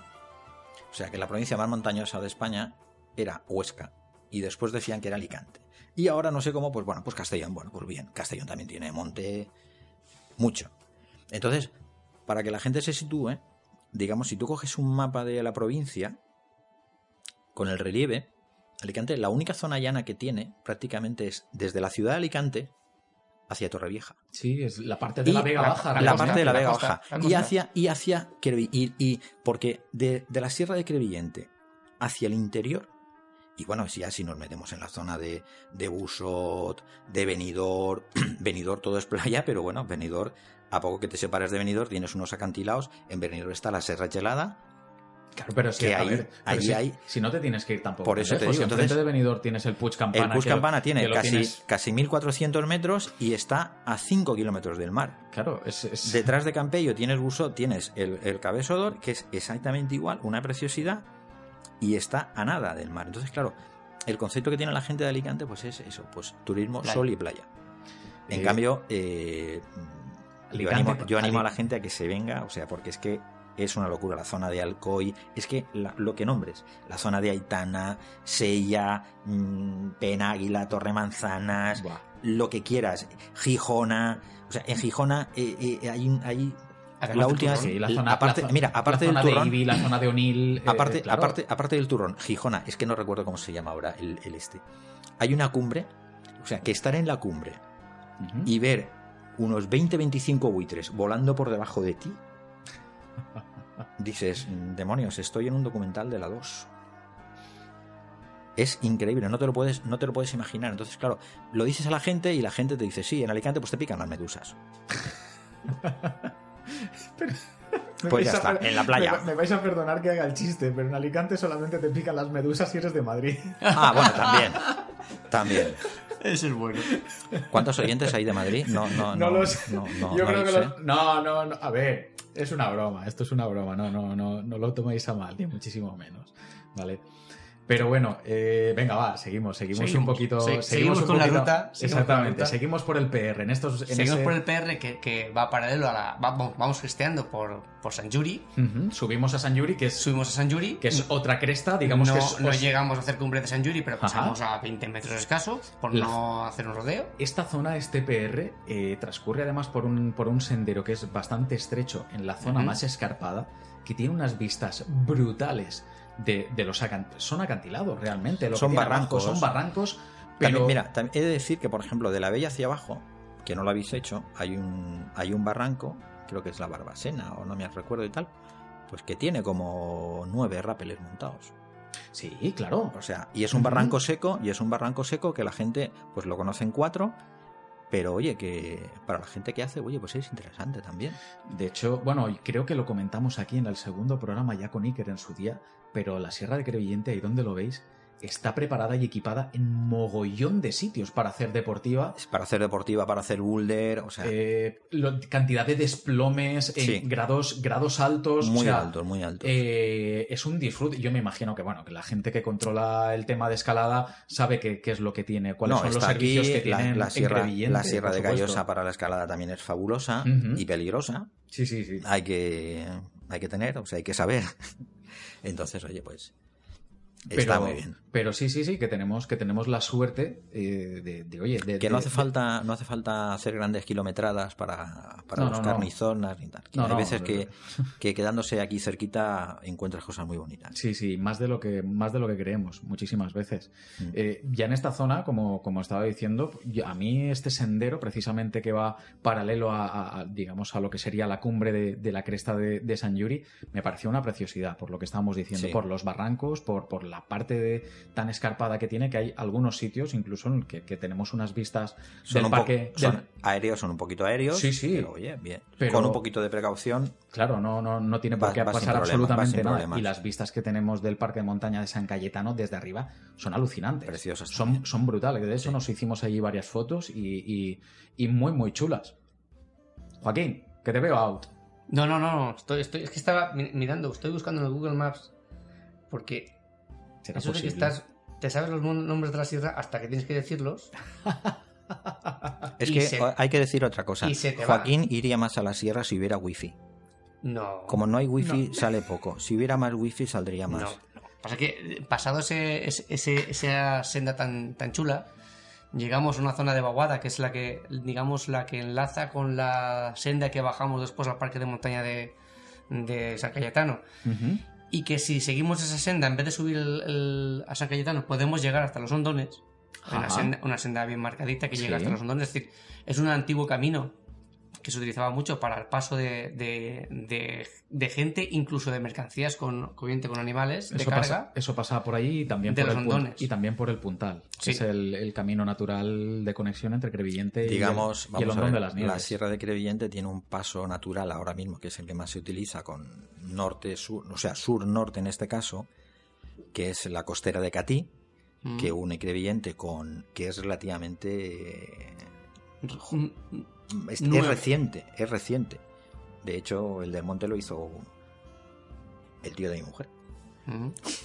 O sea, que, que puede tener 30, 30, 40 años, no, no más. Esa costera, esa cuesta tiene, aquí costera, tiene, no, no antes el tráfico de, de mercancías y de gente se hacía por todas estas sendas, por eso están mantenidas y se hacía, pues eso, pues con caballerías y gente andando. Claro, Claro. a partir de ese ya subimos al, al, al Picacho y subimos por una, por una zona densamente poblada de pinos, Ujú. que está muy chula, con sí, muchos- pero porque, porque ahí muchas vamos, zonas. estamos subiendo a San Cayetano, al, al- al pico que estamos diciendo, al Picacho, pero lo vamos haciendo por la cara norte. Exactamente. Por Además, eso lo vamos haciendo... Aquí he almorzado yo, aquí he almorzado yo. Sí, bueno, Aquí he es que almorzado yo. prácticamente todo el camino fuimos viendo sitios donde Joaquín y Mónica habían almorzado en su momento y era en plan, o sea, Sí. esta gente almuerza más que, que, que- que va a la montaña. A, ver, a la montaña Voy, voy a hay hacer, que almorzar. Voy a hacer un apunte porque aquí parece que solamente hay pinos y tal. También hay alguna, algún madroño, también hay Sí, algún claro. abeto. Es decir, que si sabes buscar, hay madroños y puedes comer. Y ahora es temporada de madroños, puedes Sí, comer sí. algún madroño también. Pero si te llevas el bocadillo de tortilla en la mochila, almuerzas mejor, Sí, Hombre, sí. sí. Por descontado. Y, hay- y además hay, hay zonas que obviamente están son pequeños rellanos, con, ya, ya están puestas las piedrecitas como si fuesen sillas. Y la- almuerzas de categoría. ¿Y la tortilla con o sin cebolla? Bueno, no, mira, espera. No me, conte- es no- otro no me- tema. no me contestes porque no, no quiero meter más, Más cizaña. más cizaña en el programa. Eso podemos Exactamente. estar aquí un par de horas, ¿eh? Ya para, para otro día. Yo comería tortilla todos los días. Por eso. El caso es que, bueno, acabamos, acabamos subiendo a, hasta San Cayetano, aca- acabamos subiendo hasta el Picacho. La verdad es que la subida ya desde, desde el collado es, es cortita. Yo creo que desde el collado habrá unos 15 minutos, no hay más, hasta arriba, hasta la Sí. cumbre. 10, 15 minutitos como Sí. mucho, como mucho. Es poquito, está muy empinado, hay que llevar un poquito de cuidado, sobre todo en la bajada. Pero es nada, lo que pasa es que ya, bueno, pues vas un poquito cansadín y Bueno, es que Y, el, y en el pico el hay unas trecho, vistas. el, tre- el trecho que llevamos ya a estas alturas viene a ser aproximadamente, yo creo que sobre los 10 kilómetros, más Casi, o menos. Casi, casi. Igu- Igual no llega, pero, pero, Pero casi, casi. casi, Y arriba, desde, desde el Picacho, las, las vistas que tenemos nos Increíbles. pasa exactamente igual que en, que en la Bella. Claro, lo que es pasa que- es que en este caso lo que tienes es una cumbre muy escarpada que no tienes nada alrededor. Realmente tienes. un- es que yo la comparo, yo la comparo con la proa de un barco. Exactamente. Fíjate, entonces, eh, además, eh, no tienes nada delante ya y ya ves pues lo que es la Vega Baja y el mar. Entonces, si te abstraes un poco, pues es la, la proa del barco, estrechita y Ya te estoy viendo el- como el, el de Titanic, Estamos pensando todos lo mismo. con los brazos abiertos. Estoy viéndote, estoy viéndote. me, me, Estoy viéndote. Tendríais que, me, me encantaría que vierais ahora mismo la cara de Santi porque es un poema. y si no le está dando un pescozón a Joaquín, es simplemente. porque, porque simplemente está su mujer delante Exactamente. y no quiero ridicu- ridiculizarlo delante de su mujer. Sí, que me mira, sí. que me mira con cara de, de- Mónica nos va a dar collejas a ti y a mí cuando se acabe esto. con A una dos. mezcla, una mezcla de desprecio y de Mónica os está mirando y está pensando a mí dejarme tranquila y vosotros a lo vuestro. algún día contaré, contaré las anécdotas de Mónica. En fin. Algún día. Eh, bueno, en, Bueno. En, en la cumbre nos hicimos también unas fotillos, Obviamente. por supuesto, como, como no podía ser de otra forma, además con, con la banderola One More Time. Y nada, después ya otra vez para abajo, hicimos otra vez otro pequeño piscolabis, eh, sentaditos ahí en un tronco que cruzaba por en medio del, por por en medio del sendero, que nos vino genial porque estaba a media altura y nos sentamos allí como, como Pedro por su casa, tan ricamente, nos comimos el pequeño refrigerio que llevábamos y seguimos haciendo caminito para abajo, que este trozo de senda está muy chulo, muy chulo de bajar. Sí, muy Sí chulo. que de es verdad que para subir eh, tiene, su, tiene su dureza también, todo hay que decirlo, porque salvas bastante, bastante desnivel en también muy poquito, en muy poquito espacio hasta llegar al parque de montaña de San Cayetano. Hay mucha piedra. Sí, sí, hay mucha piedra. Hay Para mucha que, os hagáis, para que os hagáis una idea, es como bajar por las vías del tren, pero sin, sin vías. Sin vías. Hay mucha con las piedras. Sí, hay mucha zona de pedregal, hay mucha zona de, de- de canchal realmente. Es fácil esquiar. Es fácil esquiar. Es fácil esquiar dentro Si- de las piedras si, controlas, tienes habilidad y controlas, si controlas un poquito. y sabes correr y sabes correr por montaña bajando, Pero eso no Es tenéis, eso no tenéis que hacerlo. No tenéis que hacerlo porque aunque sea divertido, erosiona. Eh, y te voy a decir Sí. más, incluso, incluso siendo más egoísta. Las zapatillas la- Las destroza. Escucha, las mandas al cementerio en dos bajadas que haces esto, ¿eh? Y lo que estaba diciendo Santi, además tiene toda la razón. Lo que hacéis es, es cargaros el, el cansal y, ef- y efectivamente eh, no es, no es Hay lo que más- llevar mucho cuidado. no es lo más recomendable. En cualquier caso, toda la zona de bajada, desde aquí hasta el parque de montaña de, de San Cayetano, es, es muy bonito, es una chulada. Incluso la parte, yo creo que ya está más cerca, está arreglada con, con algunas zonas de barandilla, porque eh, Mm. a la parte izquierda queda, queda el barranco eh, por el que se accedía antiguamente. Vamos, yo recuerdo que la primera vez que subí, que era un crío, os lo estuve contando además ese día, el, el sendero iba por, por abajo, Por abajo del iba, por el barranco y después yo me imagino que lo han arreglado. Yo hacía que no pasaba Claro, por allí es- alrededor de. Con las lluvias, obviamente. Claro, claro, claro, no, está claro. Yo hacía que no pasaba por allí unos 30 años perfectamente. Y me sorprendió muchísimo ver que aquello estaba tan arregladito, con sus barandillas de madera, bien puestecito y demás. Baja. Es decir, que realmente eh, eh, hay una preocupación, como estabais diciendo antes, por por lo menos tratar de tenerlo lo mejor posible, porque después en el parque de montaña, lo que en Crevillente conocemos como eh, el Sandwest de toda, de toda la vida, eh, allí tienes tus zonas para hacer barbacoa, No, ya no. tienes... Ojo. Había, eh, había, había, había, había. zonas para, para que No. veáis, hace mucho Ya- tiempo que ya no. Había sus zonas para hacer barbacoa, pero hay agua, aunque no es potable en estos Ujú. momentos también, pero sí que hay, había baños, si no me equivoco. Hay baños y hay, zon- y hay zona de, de- de bueno, de acampada. Se puede acampar Se puede pidiendo, acampar, pidiendo eh, permiso, nos obviamente. dijo el, el hay, guarda también. hay mesas de, de- Las típicas mesas de los parques de montaña, de madera, con sus, con sus bancos. Y la zona está muy bien. Está muy bien, está, está muy, muy limpita, muy arregladita. El, el guarda de montaña que estaba por allí nos dio el teléfono por si queríamos reservar, porque hay que llamar obviamente con días de antelación para poder pedir permiso para acampar. Eh, si, si se- en la- en los días que permiten la acampada, pues el guarda de montaña está por allí para cualquier cosa puede necesitar la gente. Lo cual está bastante cuidado. Es decir, hay una zona de una antigua ermita que se ha restaurado. Eh, Y además, bueno, eh, eh, hay, digamos que hay, hay mucha concentración también de, de- de turismo de montaña. Eh, puede ser eh, tanto domingueo, ¿de acuerdo? Como gente que, que- que va de paso por allí para... hasta para- prácticamente el parque se puede llegar en coche. Sí, correcto, exactamente. Prácticamente el parque allí. Un poquito más abajo del parque hay, hay un par de zonas de, de parking Sí, sí, hay un par de bolsas de aparcamiento. y correcto. se puede subir andando. Con lo cual, para los críos viene genial, porque Estupendo. estás en medio del monte, no estás en la parte baja del monte, no, no, estás en medio del monte. Sí. Y está bastante bien. Hay que llevar mucho cuidado, obviamente, estás en medio del monte, y por tanto, si estás en medio del monte, hay que llevar cuidado con los críos, pero se puede ir perfectamente a pasar el día sin ningún tipo de problemas. De hecho, los- yo, mis sobrinos han subido alguna vez y se lo han pasado pipa. Yo creo que todos los que hemos... Bueno, no sé si Santi, porque no sé si cuando él era niño... No, no, Yo aún no no. habían hecho el parque de montaña. Yo iba, Ni yo, la i- ermita, ni la ermita esa que No. tiene 150 años tampoco. yo iba al pantano de Elche. ¿He dicho que soy de Elche? Pero es Santi el de ya. Claro.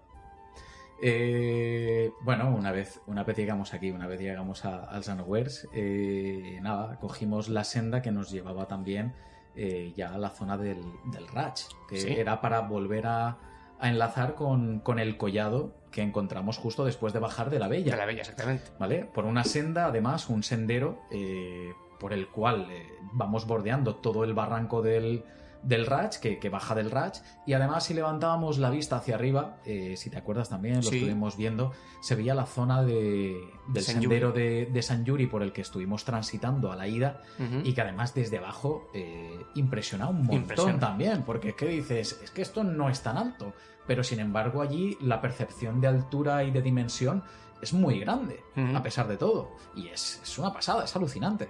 Sí, sí, no, además, como vas, cuando San Yuri vas, vas por la cresta prácticamente, y en, y en la senda Ratch estás allá abajo. Entonces, claro, eh, distancia en horizontal, en horizontal habrán Es mínima. mm, 700, 800 metros, Sí, no, llega- llegará. no llegará a un kilómetro. ni- Sin embargo, distancia en vertical hay bastante. Sí, sí, sí. Hay bastante, claro. Hay uno- unos cortados impresionantes, y claro, verlo desde arriba impresiona, y verlo desde abajo vuelve a impresionar. Yo no sé exactamente cuánto habrá. Eh, estoy mirando a Santi porque él calcula mejor estas cosas, pero yo creo que ahí puede haber perfectamente 300 metros. Un 300 poquito, Más. un poquito un más. poquito más. Hay que decir que ahí anidan águilas, porque también tenemos que hablar de la fauna de la Sierra de Crevillente, que pues anidan águilas, búhos reales, eh, águilas perdiceras, es decir, que está muy bien, hay que ir con respeto para verlas, porque si vas haciendo ruido no vas a ver. Evidentemente. Y bueno, pues nada, desde que la senda que estáis diciendo es la senda del Raj, y para mí es la más bonita de, de la Sierra de Crevillente, fíjate. Yo creo que es de las más emblemáticas. sí. Es, la, es la más bonita. Eh, para mí es, es la más bonita por lo que estás diciendo, por el ambiente, porque vas por mitad de un barranco, o sea, vas por el, por el fondo del barranco, tienes las paredes a la izquierda y vas cara norte, con lo cual la vegetación es muy bien, vas fresquito y oye, vas ganando altura, en ese aspecto vas ganando que tú, altura, como ese día no haga mucho sol, pasas, pasas hasta frío, frío. ¿eh? pasas hasta frío y entonces mm, ya te digo que vas descubriendo eh, una vez que empiezas el problema es que es una sierra de contrastes o sea el problema no la ventaja es que es una sierra de contrastes y cuando tú empiezas cara sur claro es lo que hemos hablado ves todo tan tan agreste tan tan seco con desértico se podría decir y luego te metes en esta serie de barrancos en esta serie de, de- zonas y ves eso y no te lo esperas Claro, pero es que es, yo creo que es lo que hemos dicho antes o, prácticamente llevamos diciendo desde el principio.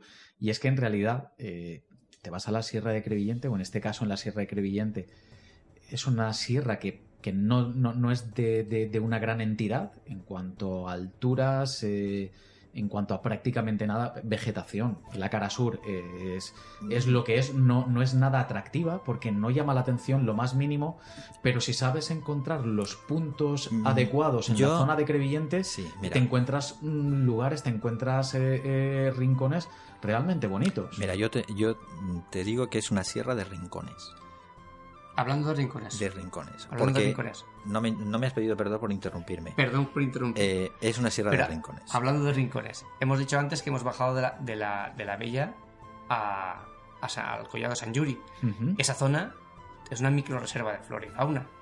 Más de flora que de fauna. No hay mucha, no hay mucha fauna en esa zona porque estamos hablando de una parte más alta. Pero es una microreserva porque tenemos, eh, tenemos romero, tenemos eh, cantueso, tenemos Tomillo. eh, tomillo, hay espartos, hay un montón de plantas que de hecho de vez en cuando te encuentras con algún cartel que por falta de mantenimiento son ya difíciles de leer, pero que se deberían reponer, donde indican todas las plantitas y que obviamente esté prohibido absolutamente al ser una microreserva de, de fauna, de flora, coger cualquier tipo de planta.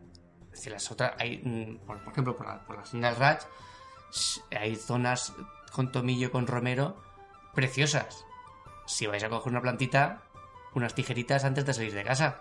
Y no cortar la, la, la, la planta entera, hacer No, una, hacer una ligera poda. Exactamente, se hace Exactamente, una ligera poda. La planta ni se arranca de raíz, Si la ni de se raíz, corta totalmente. Hay que, hay que ser cuidadoso. Además, eh, me voy a poner nostálgico.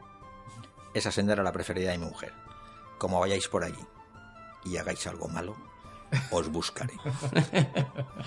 Oye, mira, una cosilla, Bueno, antes de, de seguir por, por ya la, la zona del Ratch y prácticamente la, la parte final de- del sendero. Estábamos hablando ahora de, de San Yuri y de la, y de la microreserva que, que tenemos allí. ¿Y qué narices tiene que justo en este punto, ¿os acordáis lo que nos encontramos en el suelo? Sí. O sea, a mí me da mucha rabia, pero me da muchísima rabia porque yo también salgo a correr al monte, me encanta hacerlo, me, me gusta muchísimo más hacerlo que, que en asfalto, y el hecho de que alguien, por la razón que sea, me da igual, es que no me valen las excusas, yo lo siento un montón, eh, ya no es que tires un sobrecito de un gel, que te lo puedes meter al bolsillo porque todos los pantalones de running llevan un bolsillo, por pequeñito que sea, me da exactamente igual. Ahora, Pantalones, panta- perdona, ¿pantalones de qué? de salir a correr. Ah, Eso, vale. Pero que te lleves una caja de viales de glucosa y tires la caja de cartón. Yo, yo Mm. ¿qué quieres que te diga? No es comprensible. O sea, no, no lo entiendo, Pero, porque es que a mí no me entra en la No, cabeza. mira, eso es, de mira, verdad. yo cada- mira, eso es una actitud que no la tiene solamente la gente que sale al monte. Seguramente ese señor que ha tirado esos viales va por la calle y tiene una papelera a 10 metros y va a tirar el paquete y- de tabaco, lo va a tirar al suelo. Al suelo. Ya. Eso es civismo. Es decir, Es eh, una cuestión de educación pura es y una, dura. es una cuestión de educación y bueno, pues mira, pues yo cojo, lo tiro y el que venga detrás, pues si, si quiere lo recoja y si no, pues ahí se queda. Bueno, Efectivamente, bueno, pues eh, después de, de esta pequeña pullita, por favor, si subís al monte, eh, cuidarlo, no tirar basura. Meteroslo en el lo que bolsillo. llevas al monte lo, lo- lo vuelves a tu casa. Exactamente. Si es que meterlo en la mochila, meterlo en el bolsillo no te cuesta nada de nada y después cuando llegas a casa lo tiras a la basura tranquilamente al contenedor y Oye, chimpún y, se si ves a- y Mira, si ves algo, respuesta- tampoco pasa mira. nada por recogerlo. Respuesta. como, como hicimos como nosotros, hicimos además. Mira, te voy a dar la respuesta que me dio a mí una vez un señor hace tiempo y me dijo que había tirado el gel, lo había tirado al suelo porque es que se le se le quedaba pringoso el mayot. Ya, tócate las narices, ya. Claro, yo dije, es que luego el mayot no lo lavas, no, te lo pones en la semana siguiente sin lavar. Es decir, Hay gente Eh, a ver, hay es- gente que hay gente que come porque ve comer, Sí, es, es porque es muy simple. tener dos dedos de frente. Si y es busca, es y busca dos dedos de excusas y busca excusas para ser un cerdo. Pero seguramente ese hombre o esa mujer pues serán un cerdo, es lo que te estoy diciendo, en su casa, en la calle, en el donde estén, En todas partes. está en todas claro. partes. No es que la gente salga al monte y se haga cochina. No, no, es el que va al monte y es cochino es cochino, Exacto. porque no hace falta decir a la gente que, que no tiene un papel al suelo. La gente normal no lo hace.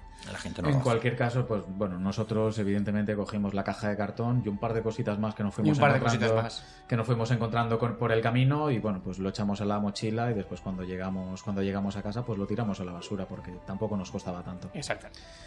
Así que bueno, llegamos ya a la zona del Ratch. Mm, El Ratch y llegamos a la famosa costera de Catí. Sí, Al por- final de la costera de Catí. que al final esto es una es una pista forestal realmente donde ya habíamos pasado antes que era justo donde habíamos visto las señales del GR que pasa por la Sierra de Crevillente pero cuando la cogemos digamos dirección a Crevillente eh, es una cuesta bastante pronunciada y de ahí que, que reciba este nombre precisamente el de la costera de Catí o la cuesta de Catí Claro, esa, esa- además esa cuesta tiene fama porque nosotros que organizamos la, la- la marcha la marcha de bicicletas de montaña de- del club, eh, el año que ponemos la esa cuesta de subida, pues toda la gente dice, hostia, que habéis puesto la costera del Catí de subida.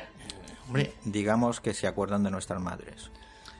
Bueno, es- a ver, tiene, tiene su fama realmente. La, la, la cuesta de Catí tiene, tiene, tiene su fama, yo creo que además bien merecida, ¿eh? Yo siempre digo lo mismo. si puedes subir la, la, la costera de Catí bien y desahogado, estás preparado para casi todo. Para casi todo. Pero bueno, bajamos. Yo, costera siempre digo que no hay cuesta dura, hay poco entrenamiento. Eso es, verdad, eso es verdad también, ¿eh? Eso es Bueno, verdad pues también. como decía, Aquí en esta cuesta además nos encontramos el pozo del que estaba hablando, Exactamente, del que estaba hablando antes eh, Santi y que por desgracia a día de hoy pues no se puede consumir el agua pues eh, simple y llanamente a causa de que hay graciosos en, en- en- en la zona en la, en la que vivimos. No sé si crevillentinos o crevillentinas o gente de fuera, me da exactamente igual, porque el civismo tendría que ser igual por parte de todo el mundo, pero Exacto. al final es lo que tenemos. Eh, así que, mm, gente, simplemente un poquito de educación, un poquito de respeto y de cariño por el sitio al que vamos, ya que eh, pues nos va a poder dar estos momentos, oye, de poder disfrutar, de, de salir al monte, de salir a la montaña. Y quien dice en el monte, dicen la playa y dicen cualquier en sitio. cualquier lado. O sea, que es que no cuesta nada coger este papelito o el plastiquito o, o lo que sea, echarlo a la mochila y volverlo a llevar a casa. Pero bueno, venga, va, dejo de, de- de- de soltar el mismo alegato una y otra vez.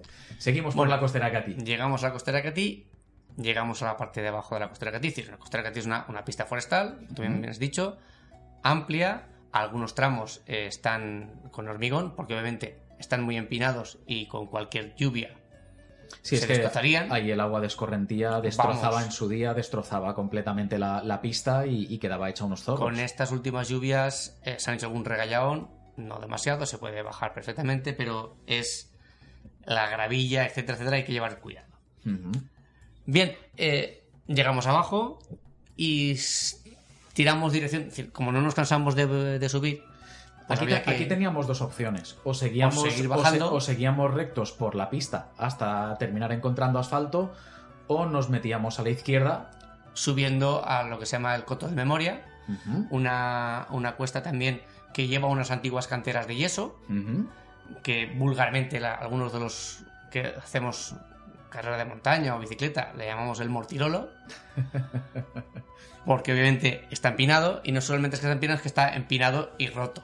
Entonces, claro, en el momento si no si vas con la bici y te patina un poquito la rueda, mm, ya no subes, porque obviamente volver a subir es muy difícil, pero bueno, Es una costa que se puede subir, se sube perfectamente. Eh, a ver, cansa, porque ya llevamos 16 kilómetros y Sí, ya ya 16 llevamos- kilometritos lleva- ya, ya lleva- pesan. Llevábamos un buen pateo, ¿eh? Sí, sí, ya- ya- Parece- ya pesan. Parece que no, pero, pero vamos, eh, nos dimos, nos dimos un- una buena vuelta. Y nos quedan esos últimos 3 esos últimos tres kilómetros que su- subimos al, al Coto de Memoria. El Coto de Memoria es una, una casa una casa cueva que existe en la sierra, que la tiene, es propiedad privada, obviamente, pero tienen, tienen abierto el camino para el paso de cualquier persona. Eh, ahí hay un mirador también muy bonito, donde se ve más cerca, el, digamos, toda, todo Crevillente, parte de Elche, Santa Pola, etcétera, etcétera. Y cogimos una sendita muy, muy chula que va paralelo a un barranco y ya llegamos donde dejamos el coche, al- digamos, al, al pie de ese barranco, Al Bonjoc. Y, al Bonjo. y al final, bueno, al final terminaron siendo 19, 19 kilómetros, kilómetros, dice más de 19 kilómetros, clavados. clavados. O sea, mm, ni a propósito. Sí, sí, y, y oye, eh, ni tan bien, porque yo, a ver, mi idea era precisamente eh, que nos pegáramos una buena ruta por, por la Sierra de Crevillente, pero no pensaba tampoco ni que nos iban a salir 19 kilómetros de ruta, ni que íbamos a tener un desnivel positivo acumulado de más de mil metros. Ojo, cuidado, ¿eh? Que se dicen pronto también Claro. y que parece una chorradita, pero 19 kilómetros con más de, con más de mil metros, esto se pega a las piernas, ¿eh? Sí, doy fe, porque el día siguiente estábamos de viaje en Granada A mí me llamó y mucho yo la tenía atención. unas agujetas del 15, Bueno, pero porque hacía tiempo que porque no, que hacía no- muchos meses que no salía a patear la sierra. que no hacíais que no hacíais monte claro Joaquín, cuando- aparte de no saber orientarse, es un flojo. bueno ya veis que aquí hay, hay paz y amor eh, a Aquí- raudales Aquí nos damos hostias por todos lados. Perdón. Pi. En cualquier caso eh, vamos no sé yo creo que fue un- fue una ruta bastante chula yo disfruté un montón me lo pasé genial fue una forma de, reencontrarme también con, la sierra Crevillente con, la sierra de, nuestro pueblo. Y bueno mm, yo creo que era un pequeño homenaje que tenía pendiente de, hacer, como no, o sea, después de empezar con, el proyecto de, mochileros eh, después de 24 programas creo que son, el no haber hecho uno dedicándoselo precisamente a, a- a- a la- a- vamos, a, a mi tierra, a mi pueblo, a, la sierra de mi pueblo, pues era un poco como el dicho este de en casa del herrero, cuchillo, Cuchillo de palo, palo. ¿no? Entonces, pues eh, yo la verdad es que me lo pasé genial, disfruté muchísimo. Después, evidentemente, ya cuando bajamos al campo de, de tu suegro, nos dimos el baño en la piscina, eso fue maravilloso. Y, y, bueno, no sé, yo, yo disfruté muchísimo ese día, yo me lo pasé genial. Sí, no, no. es decir, cada vez que sales a la sierra, disfrutas. Fue una Te lástima, canses más, te canses menos. fue una lástima que, que Santi no pudiese venir, porque teóricamente se iba a venir, pero, pero ese día estaba, estaba fastidiadillo. Y ostras, pues eh, yo me, me quedé con, con la espinita de que te Santi pudieras. es de- un flojo. Se veía venir. Eh, Me la has dejado ahí caer. pero vamos, que Estaba me, votando. me quedé, me quedé con las ganas, ¿eh? Me quedé con las ganas, Santi, de que te pudieras venir ese día. Porque, vamos, me apetecía un montón salir Yo con, es que con todos. de vez en cuando también me lesiono. Entonces tenía la espalda un poquito Qué lesión ni qué leches. Un poquito. Achaques de la edad. correcto. No, no, bueno, la, la bisagra, pues ese día la bisagra dijo hasta aquí y bueno, pues hay que, hay que ponerle un poquito de aceite y hasta que empiece a funcionar otra vez. Sí, sí, achaques de la edad, pero que nos siga alguno de 25, a ver si nos puede seguir. Bueno, ya hablaremos de Pirineos. Eso, eso. Está pendiente, lo que pasa es que tenemos a, a los dos mendrugos estos que de momento no hay manera de pillarlos, pero bueno. Ya, ya hablaremos de Pirineos. Todo se andará, todo se andará. En cualquier caso, eh, bueno, yo creo que los vamos a dejar aquí, si os parece bien, chicos. Sí, sí. Sí, a ver, espera Antes, un- yo tengo, yo tengo, Santi- yo voy, yo voy siempre con lo mío. No me voy a meter con ningún concejal, ningún, ningún alcalde. Bastante, bastante tienen. Tampoco, tampoco creo que nos escuchen, ¿eh, Santi? O sea, que no te, te preocupes, yo, yo me encargaré de pasarles el enlace. Es que me, me encantan las autoridades, las fuerzas vivas de los pueblos me encantan. Me encantan. Le das a un tonto una vara, oye, uff, A ver, venga, cuenta. y lo que hace. No, simplemente eh, decir una cosa. Yo me aburro y bueno, pues yo tengo en YouTube una. No tengo ningún canal, pero sí quiero hacer un llamamiento para que todos los que estáis escuchando esto le digáis vosotros mismos y a otra gente que se suscriba a un canal.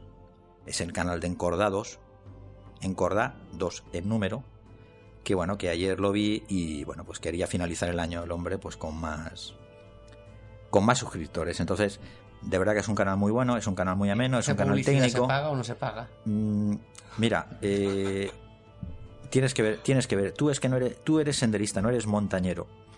Entonces, este canal, este canal es un canal de montañeros. Entonces, simplemente, por los consejos que da, por la seguridad que te puede ofrecer, suscribiros al, al canal que el hombre quiere que os suscribáis.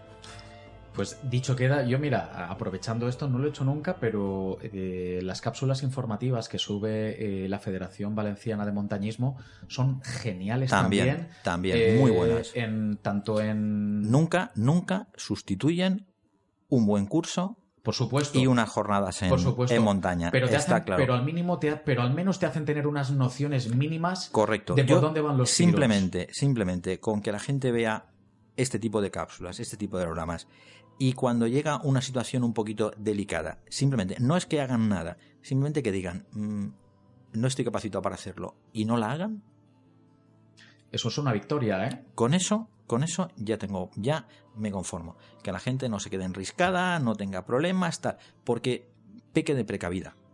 Ya hablaremos un día también de este tipo de problemáticas y de situaciones que hemos visto en la montaña que hay veces que son pues para echarse un poco las manos a la cabeza, pero, pero hay veces eh, que es preferible eh, machacar un poco o hacer hincapié sobre, sobre los errores Yo- que, que yo es- cometemos en montaña, Correcto, mira, yo es- precisamente para que no se vuelvan a producir. Es simplemente con eso, con que vean un programa. No es que te diga que, oye, no, es que quiero hacer este nudo y mm, no lo sé hacer, tal.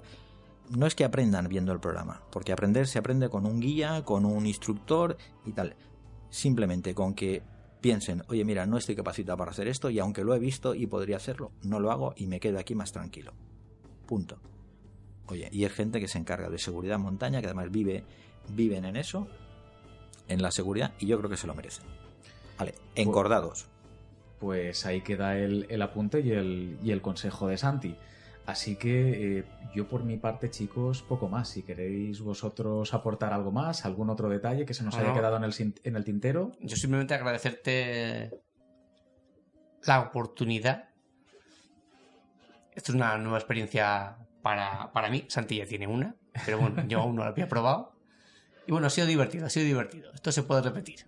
Sí, yo creo que sí. Además, eh, ya ves, esto no se come a nadie tampoco. Al final simplemente estamos conversando como podríamos hacer de forma normal. Es un poco raro porque tú y yo hablamos siempre en valenciano y hablar en castellanos Es raro, es, es, raro. es un poco raro. extraño.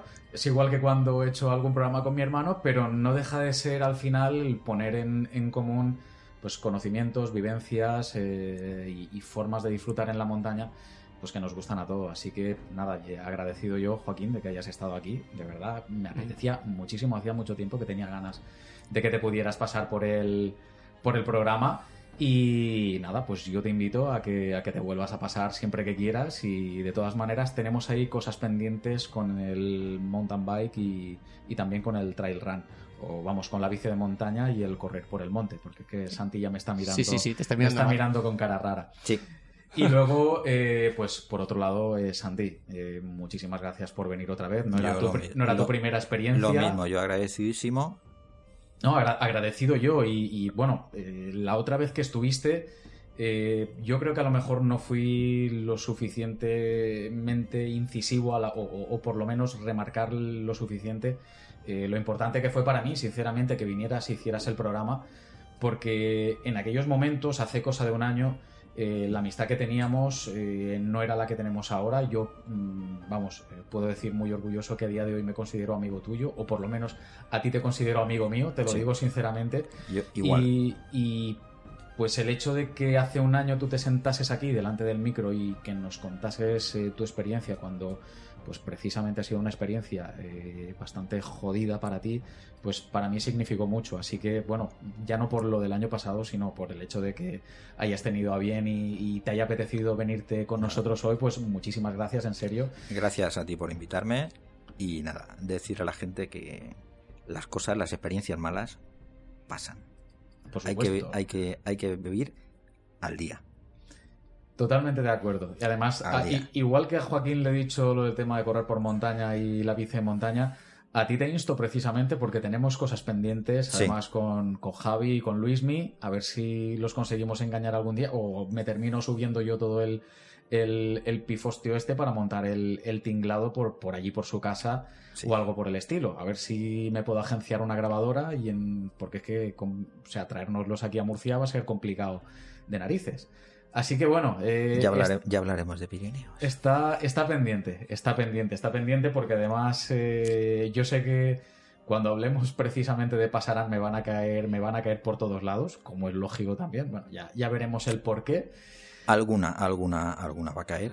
Pero, pero bueno, será, será interesante, será divertido. Además, eh, mi intención es que hagamos una serie de programas para hablar de, de toda una travesía que hicimos por, por el Pirineo catalán y el Pirineo francés este verano, que creo que será muy interesante, pero bueno, eh, me gustaría tener a- al equipo al completo, eh, en lugar de, de hacerlo solamente un par de personas, porque así a ti sí que te podría cazar en un momento dado y, y- y podemos hacerlo rápidamente, pero me- también me gustaría que estuvieran por aquí Javi y Luismi. En el equipo, el equipo al completo estaremos. Eso, eso es, vamos, eso es lo que me apetece a mí. En cualquier caso, muchísimas gracias a los dos chicos, muchísimas, muchísimas gracias y nos vemos en el próximo programa. Mónica, ¿a ti te despido o no te despido? ¿Me voy ya? Bueno, tenemos a Mónica, la mujer de, de Joaquín, que también hizo la, la- la ruta por la Sierra de Crevillente con nosotros. ¿eh? Que se portó como, no es que se portase como una campeona, es que nos dio sopas con ondas a los dos, o sea que las cosas como son. Y que me hubiese encantado que hubiese estado aquí sentada, pero bueno, eh, le daba un poco de cuscusilla. Con flojos no se sienta. Es, es muy elitista. Pues es, verdad, pues es verdad también. En fin, que muchísimas gracias chicos, que nos vemos en otro programa y muchísimas gracias por haber estado aquí. A ti. Gracias a ti.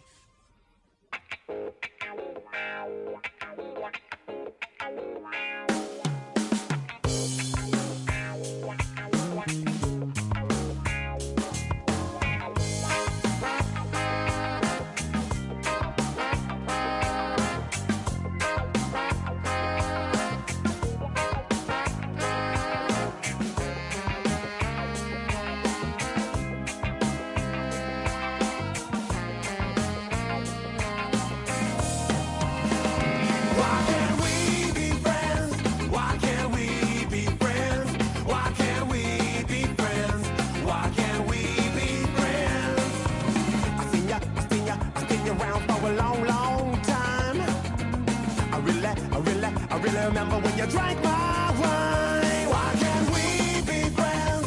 Why can't we be friends? Why can't we be friends? Why can't we be friends?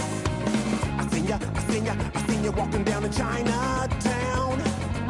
I called you, I called you, I called you, but you did not look around.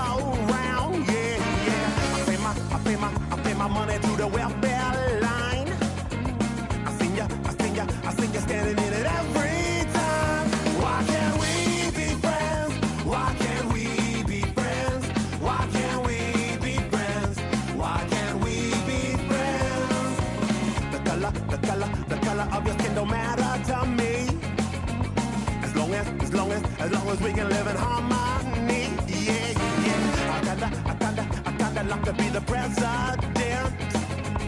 Then I could, then I could, then I could show you how your money's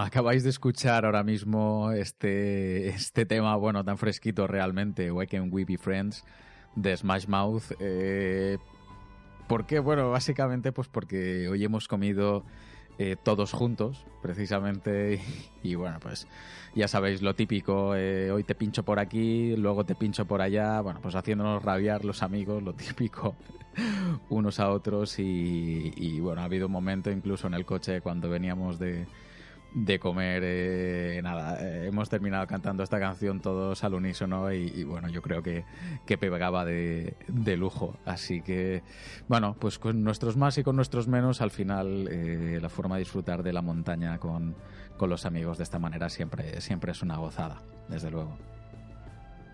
Bueno, a ver, antes de nada, antes de la despedida, muy importante, muy, muy importante, ¿vale? La persona que ganó el concurso del segundo aniversario fue Basaka. A ver, eh, si escuchas el programa, ponte en contacto conmigo, porfa, porque yo no he sido capaz de hacerlo contigo. Eh, no sé si tienes Twitter, con lo cual por ese medio ha sido imposible. Eh, solamente pude dejarte un mensaje en tu perfil de iVoox.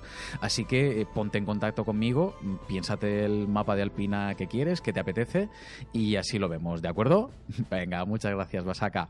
Y por cierto, felicidades a todo esto.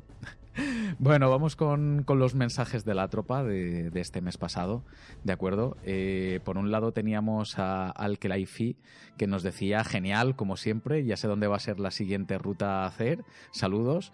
Pues vamos, eh, ya te digo que es un rutón, ¿eh? muy chula, eh, súper disfrutable, y después, eh, además, puede, allí tienes mil variantes para hacer mil historias en, en, en, toda la zona, o sea que, tienes, tienes un montón de, de posibilidades, aparte de hacer el, el POSETS, eh, incluso siguiendo el, el GR que pasa por, por la zona. O sea, posibilidades tienes, tienes un montón. Puedes ir incluso a ver los, los refugios no guardados que hay en la zona también, que creo que hay un par, y no tiene desperdicio. ¿eh? La verdad es que la zona, toda la zona del Valle de Benasque es, es preciosa. Para mí es, es de mis preferidas también en el Pirineo Aragonés.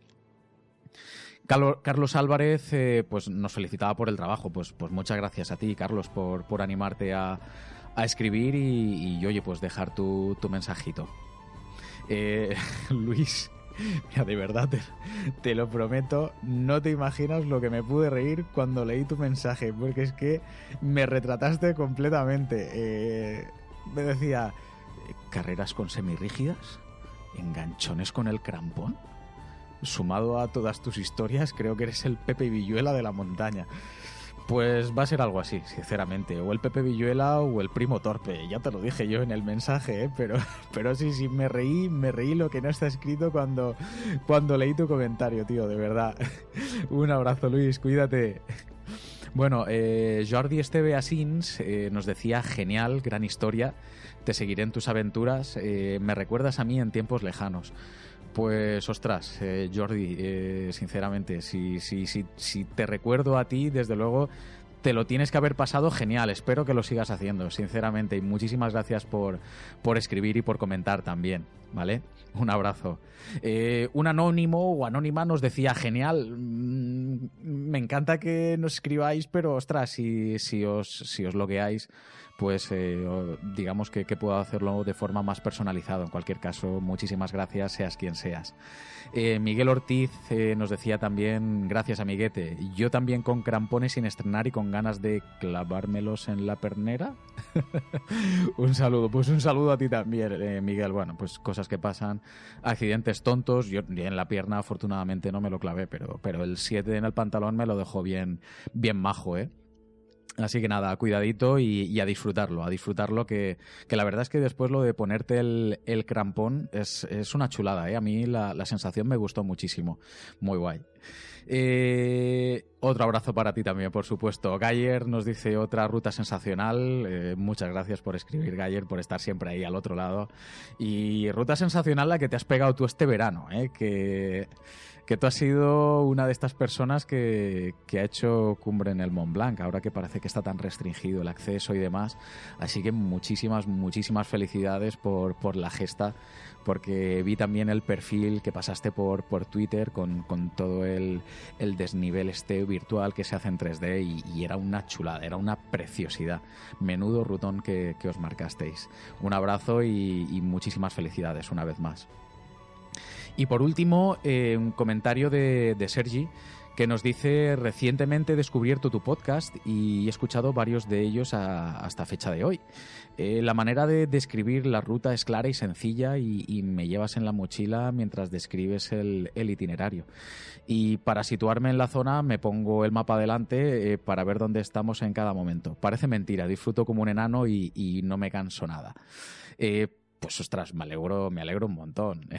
Decía también felicidades por el programa y por esa voz radiofónica que no cansa al escucharla. Desde Barcelona, molts ànims i endavant que fa pujada.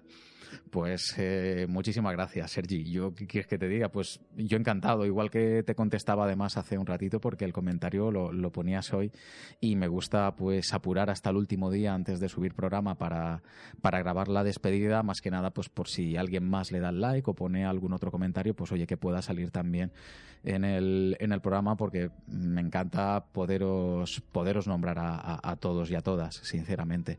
Entonces, pues ostras, si, si te valen las indicaciones que os voy dando, pues estupendo, como te decía. La verdad es que mi pretensión es más tratar de transmitiros un poco pues eh, lo que yo siento cuando voy a la montaña o, o lo que eh, la zona me transmite, lo que siento en esos momentos y, y bueno, pues sinceramente no siempre lo consigo, no, no nos vamos a engañar. Pero bueno, por otro lado también, si, si doy algún apunte de tener cuidado aquí o allá, eh, por este desvío o en aquella zona, lo que sea, pues oye, bienvenido sea, porque igual a lo mejor eh, en esos momentos eh, ha sido algo lioso para mí o no lo he visto bien y, y si a alguien le sirve, pues, pues yo que me alegro, sinceramente. En cualquier caso, pues eh, bienvenido, encantadísimo de que de que te hayas animado también a escribir. Muchísimas gracias por ello y nada, pues estás en tu casa, ponte, ponte cómodo, todo lo que quieras, ¿de acuerdo? Un abrazo muy, muy grande, eh, Sergi, i, i res en català, el, el que faci falta també. bueno, a la hora de, de agradecer los likes, ostras, este, la verdad es que este mes habéis sido un montón en un mes, ¿eh? Y, y, estoy hinchado como un pavo, sinceramente. O sea que, de verdad, venga, vamos de carrerilla. Muchas gracias a Ramón, a Sergi, a Arturo123, a Kiki21VK, a Manuel Albir, Álvarez Figueras, a Twingo69, a Miguel Ortiz, a Man, a Gayer, a Javier CH, a Galderoa, a José M, a Miguel Gutiérrez, eh, un abrazo, eh, amigo, a Jordi Esteva, Jordi Esteva Asins, perdón, a Mare, a Carlos Martín, a Daniel Romero, a Abel, a Sandra, por supuesto, a Luis Cueto, a Alkelaifi y, por supuesto, también a Basaca. O sea, Basaca, ponte en contacto con nosotros, ¿de acuerdo? Ponte en contacto conmigo, con el programa y así vemos lo del, regalito. Eh, Muchísimas gracias a todo el mundo de verdad por los likes. Sois geniales, en serio. Porque eh, nada, en un mes, eh, no sé si han sido 23 o 24, o sea, es una pasada. La verdad es que el, el programa está llegando a unas cotas que, yo sigo alucinando cada día y en cada programa me asombro más. Eh, yo qué sé, ya casi 500 suscritos al programa me parece una voladura de cabeza y, y, y es que no quepo en mí de alegría, sinceramente, ¿qué os voy a decir? Así que muchísimas gracias, muchísimas gracias a todo el mundo, la verdad. Igual que os decía ahora, eh, con, con el tema de los likes, recordaros como siempre, pues que le deis, ¿vale? Que, que, cuesta más pensar que le vais a dar y que, que, que darle en realidad, ¿vale? De hecho, en lo que os he soltado, toda esta, esta retaíla podréis haberle dado ya perfectamente, ¿vale? Eh, con el tema de los likes, básicamente hace que, el programa se conozca cada vez más eh, por parte de la gente, porque es uno de los indicadores que utiliza iVoox, que es la plataforma que, utilizo para, subir el programa, porque iVoox eh, utiliza todos estos likes como indicador para situar el podcast semana tras semana en sus listas. Y claro, cuanto más arriba esté, pues más visibilidad, más visibilidad perdón, tiene pues para posibles nuevos oyentes. Eh, si usáis iTunes, pues exactamente lo mismo con el tema de las estrellitas, tienen la misma función, ¿vale? Yo ahí lo dejo. y por supuesto, pues, por supuesto suscribiros si aún no lo habéis hecho y, y compartidlo pues con la gente montañera que conozcáis, pues que igual le puede gustar el programa también, quién sabe. Recordaros eh, que también podéis encontrar eh, mochileros en Spotify, prácticamente en cualquier podcatcher, ¿vale?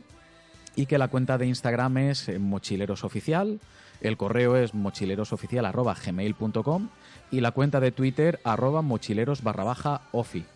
Eh, estoy volviendo a subir fotos de, de las rutillas y demás, ¿vale? Que lo tenía eh, un poco olvidado desde hacía varios meses y, anteayer subí fotos y voy a ver si ahora cuando termine de editar el, el podcast y lo dejo ya preparado para mañana, pues vuelvo a subir otra otra tanda de fotos y vamos poquito a poco y recuperamos el tiempo perdido, nos ponemos nos ponemos un poco al día, ¿de acuerdo?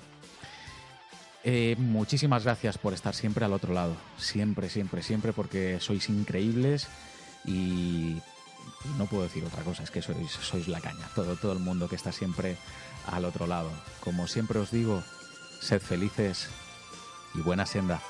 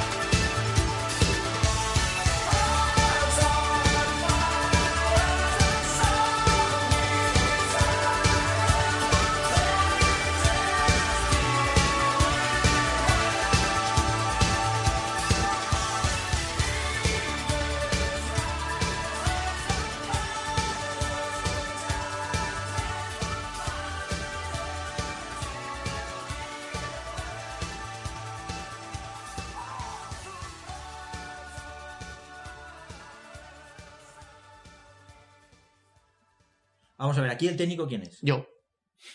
Por eso. ¿Tú qué van a saber? Bueno, cuan- el problema, que el técnico eres tú. cua- cuando usted buiga, cariño. Por favor. En fin,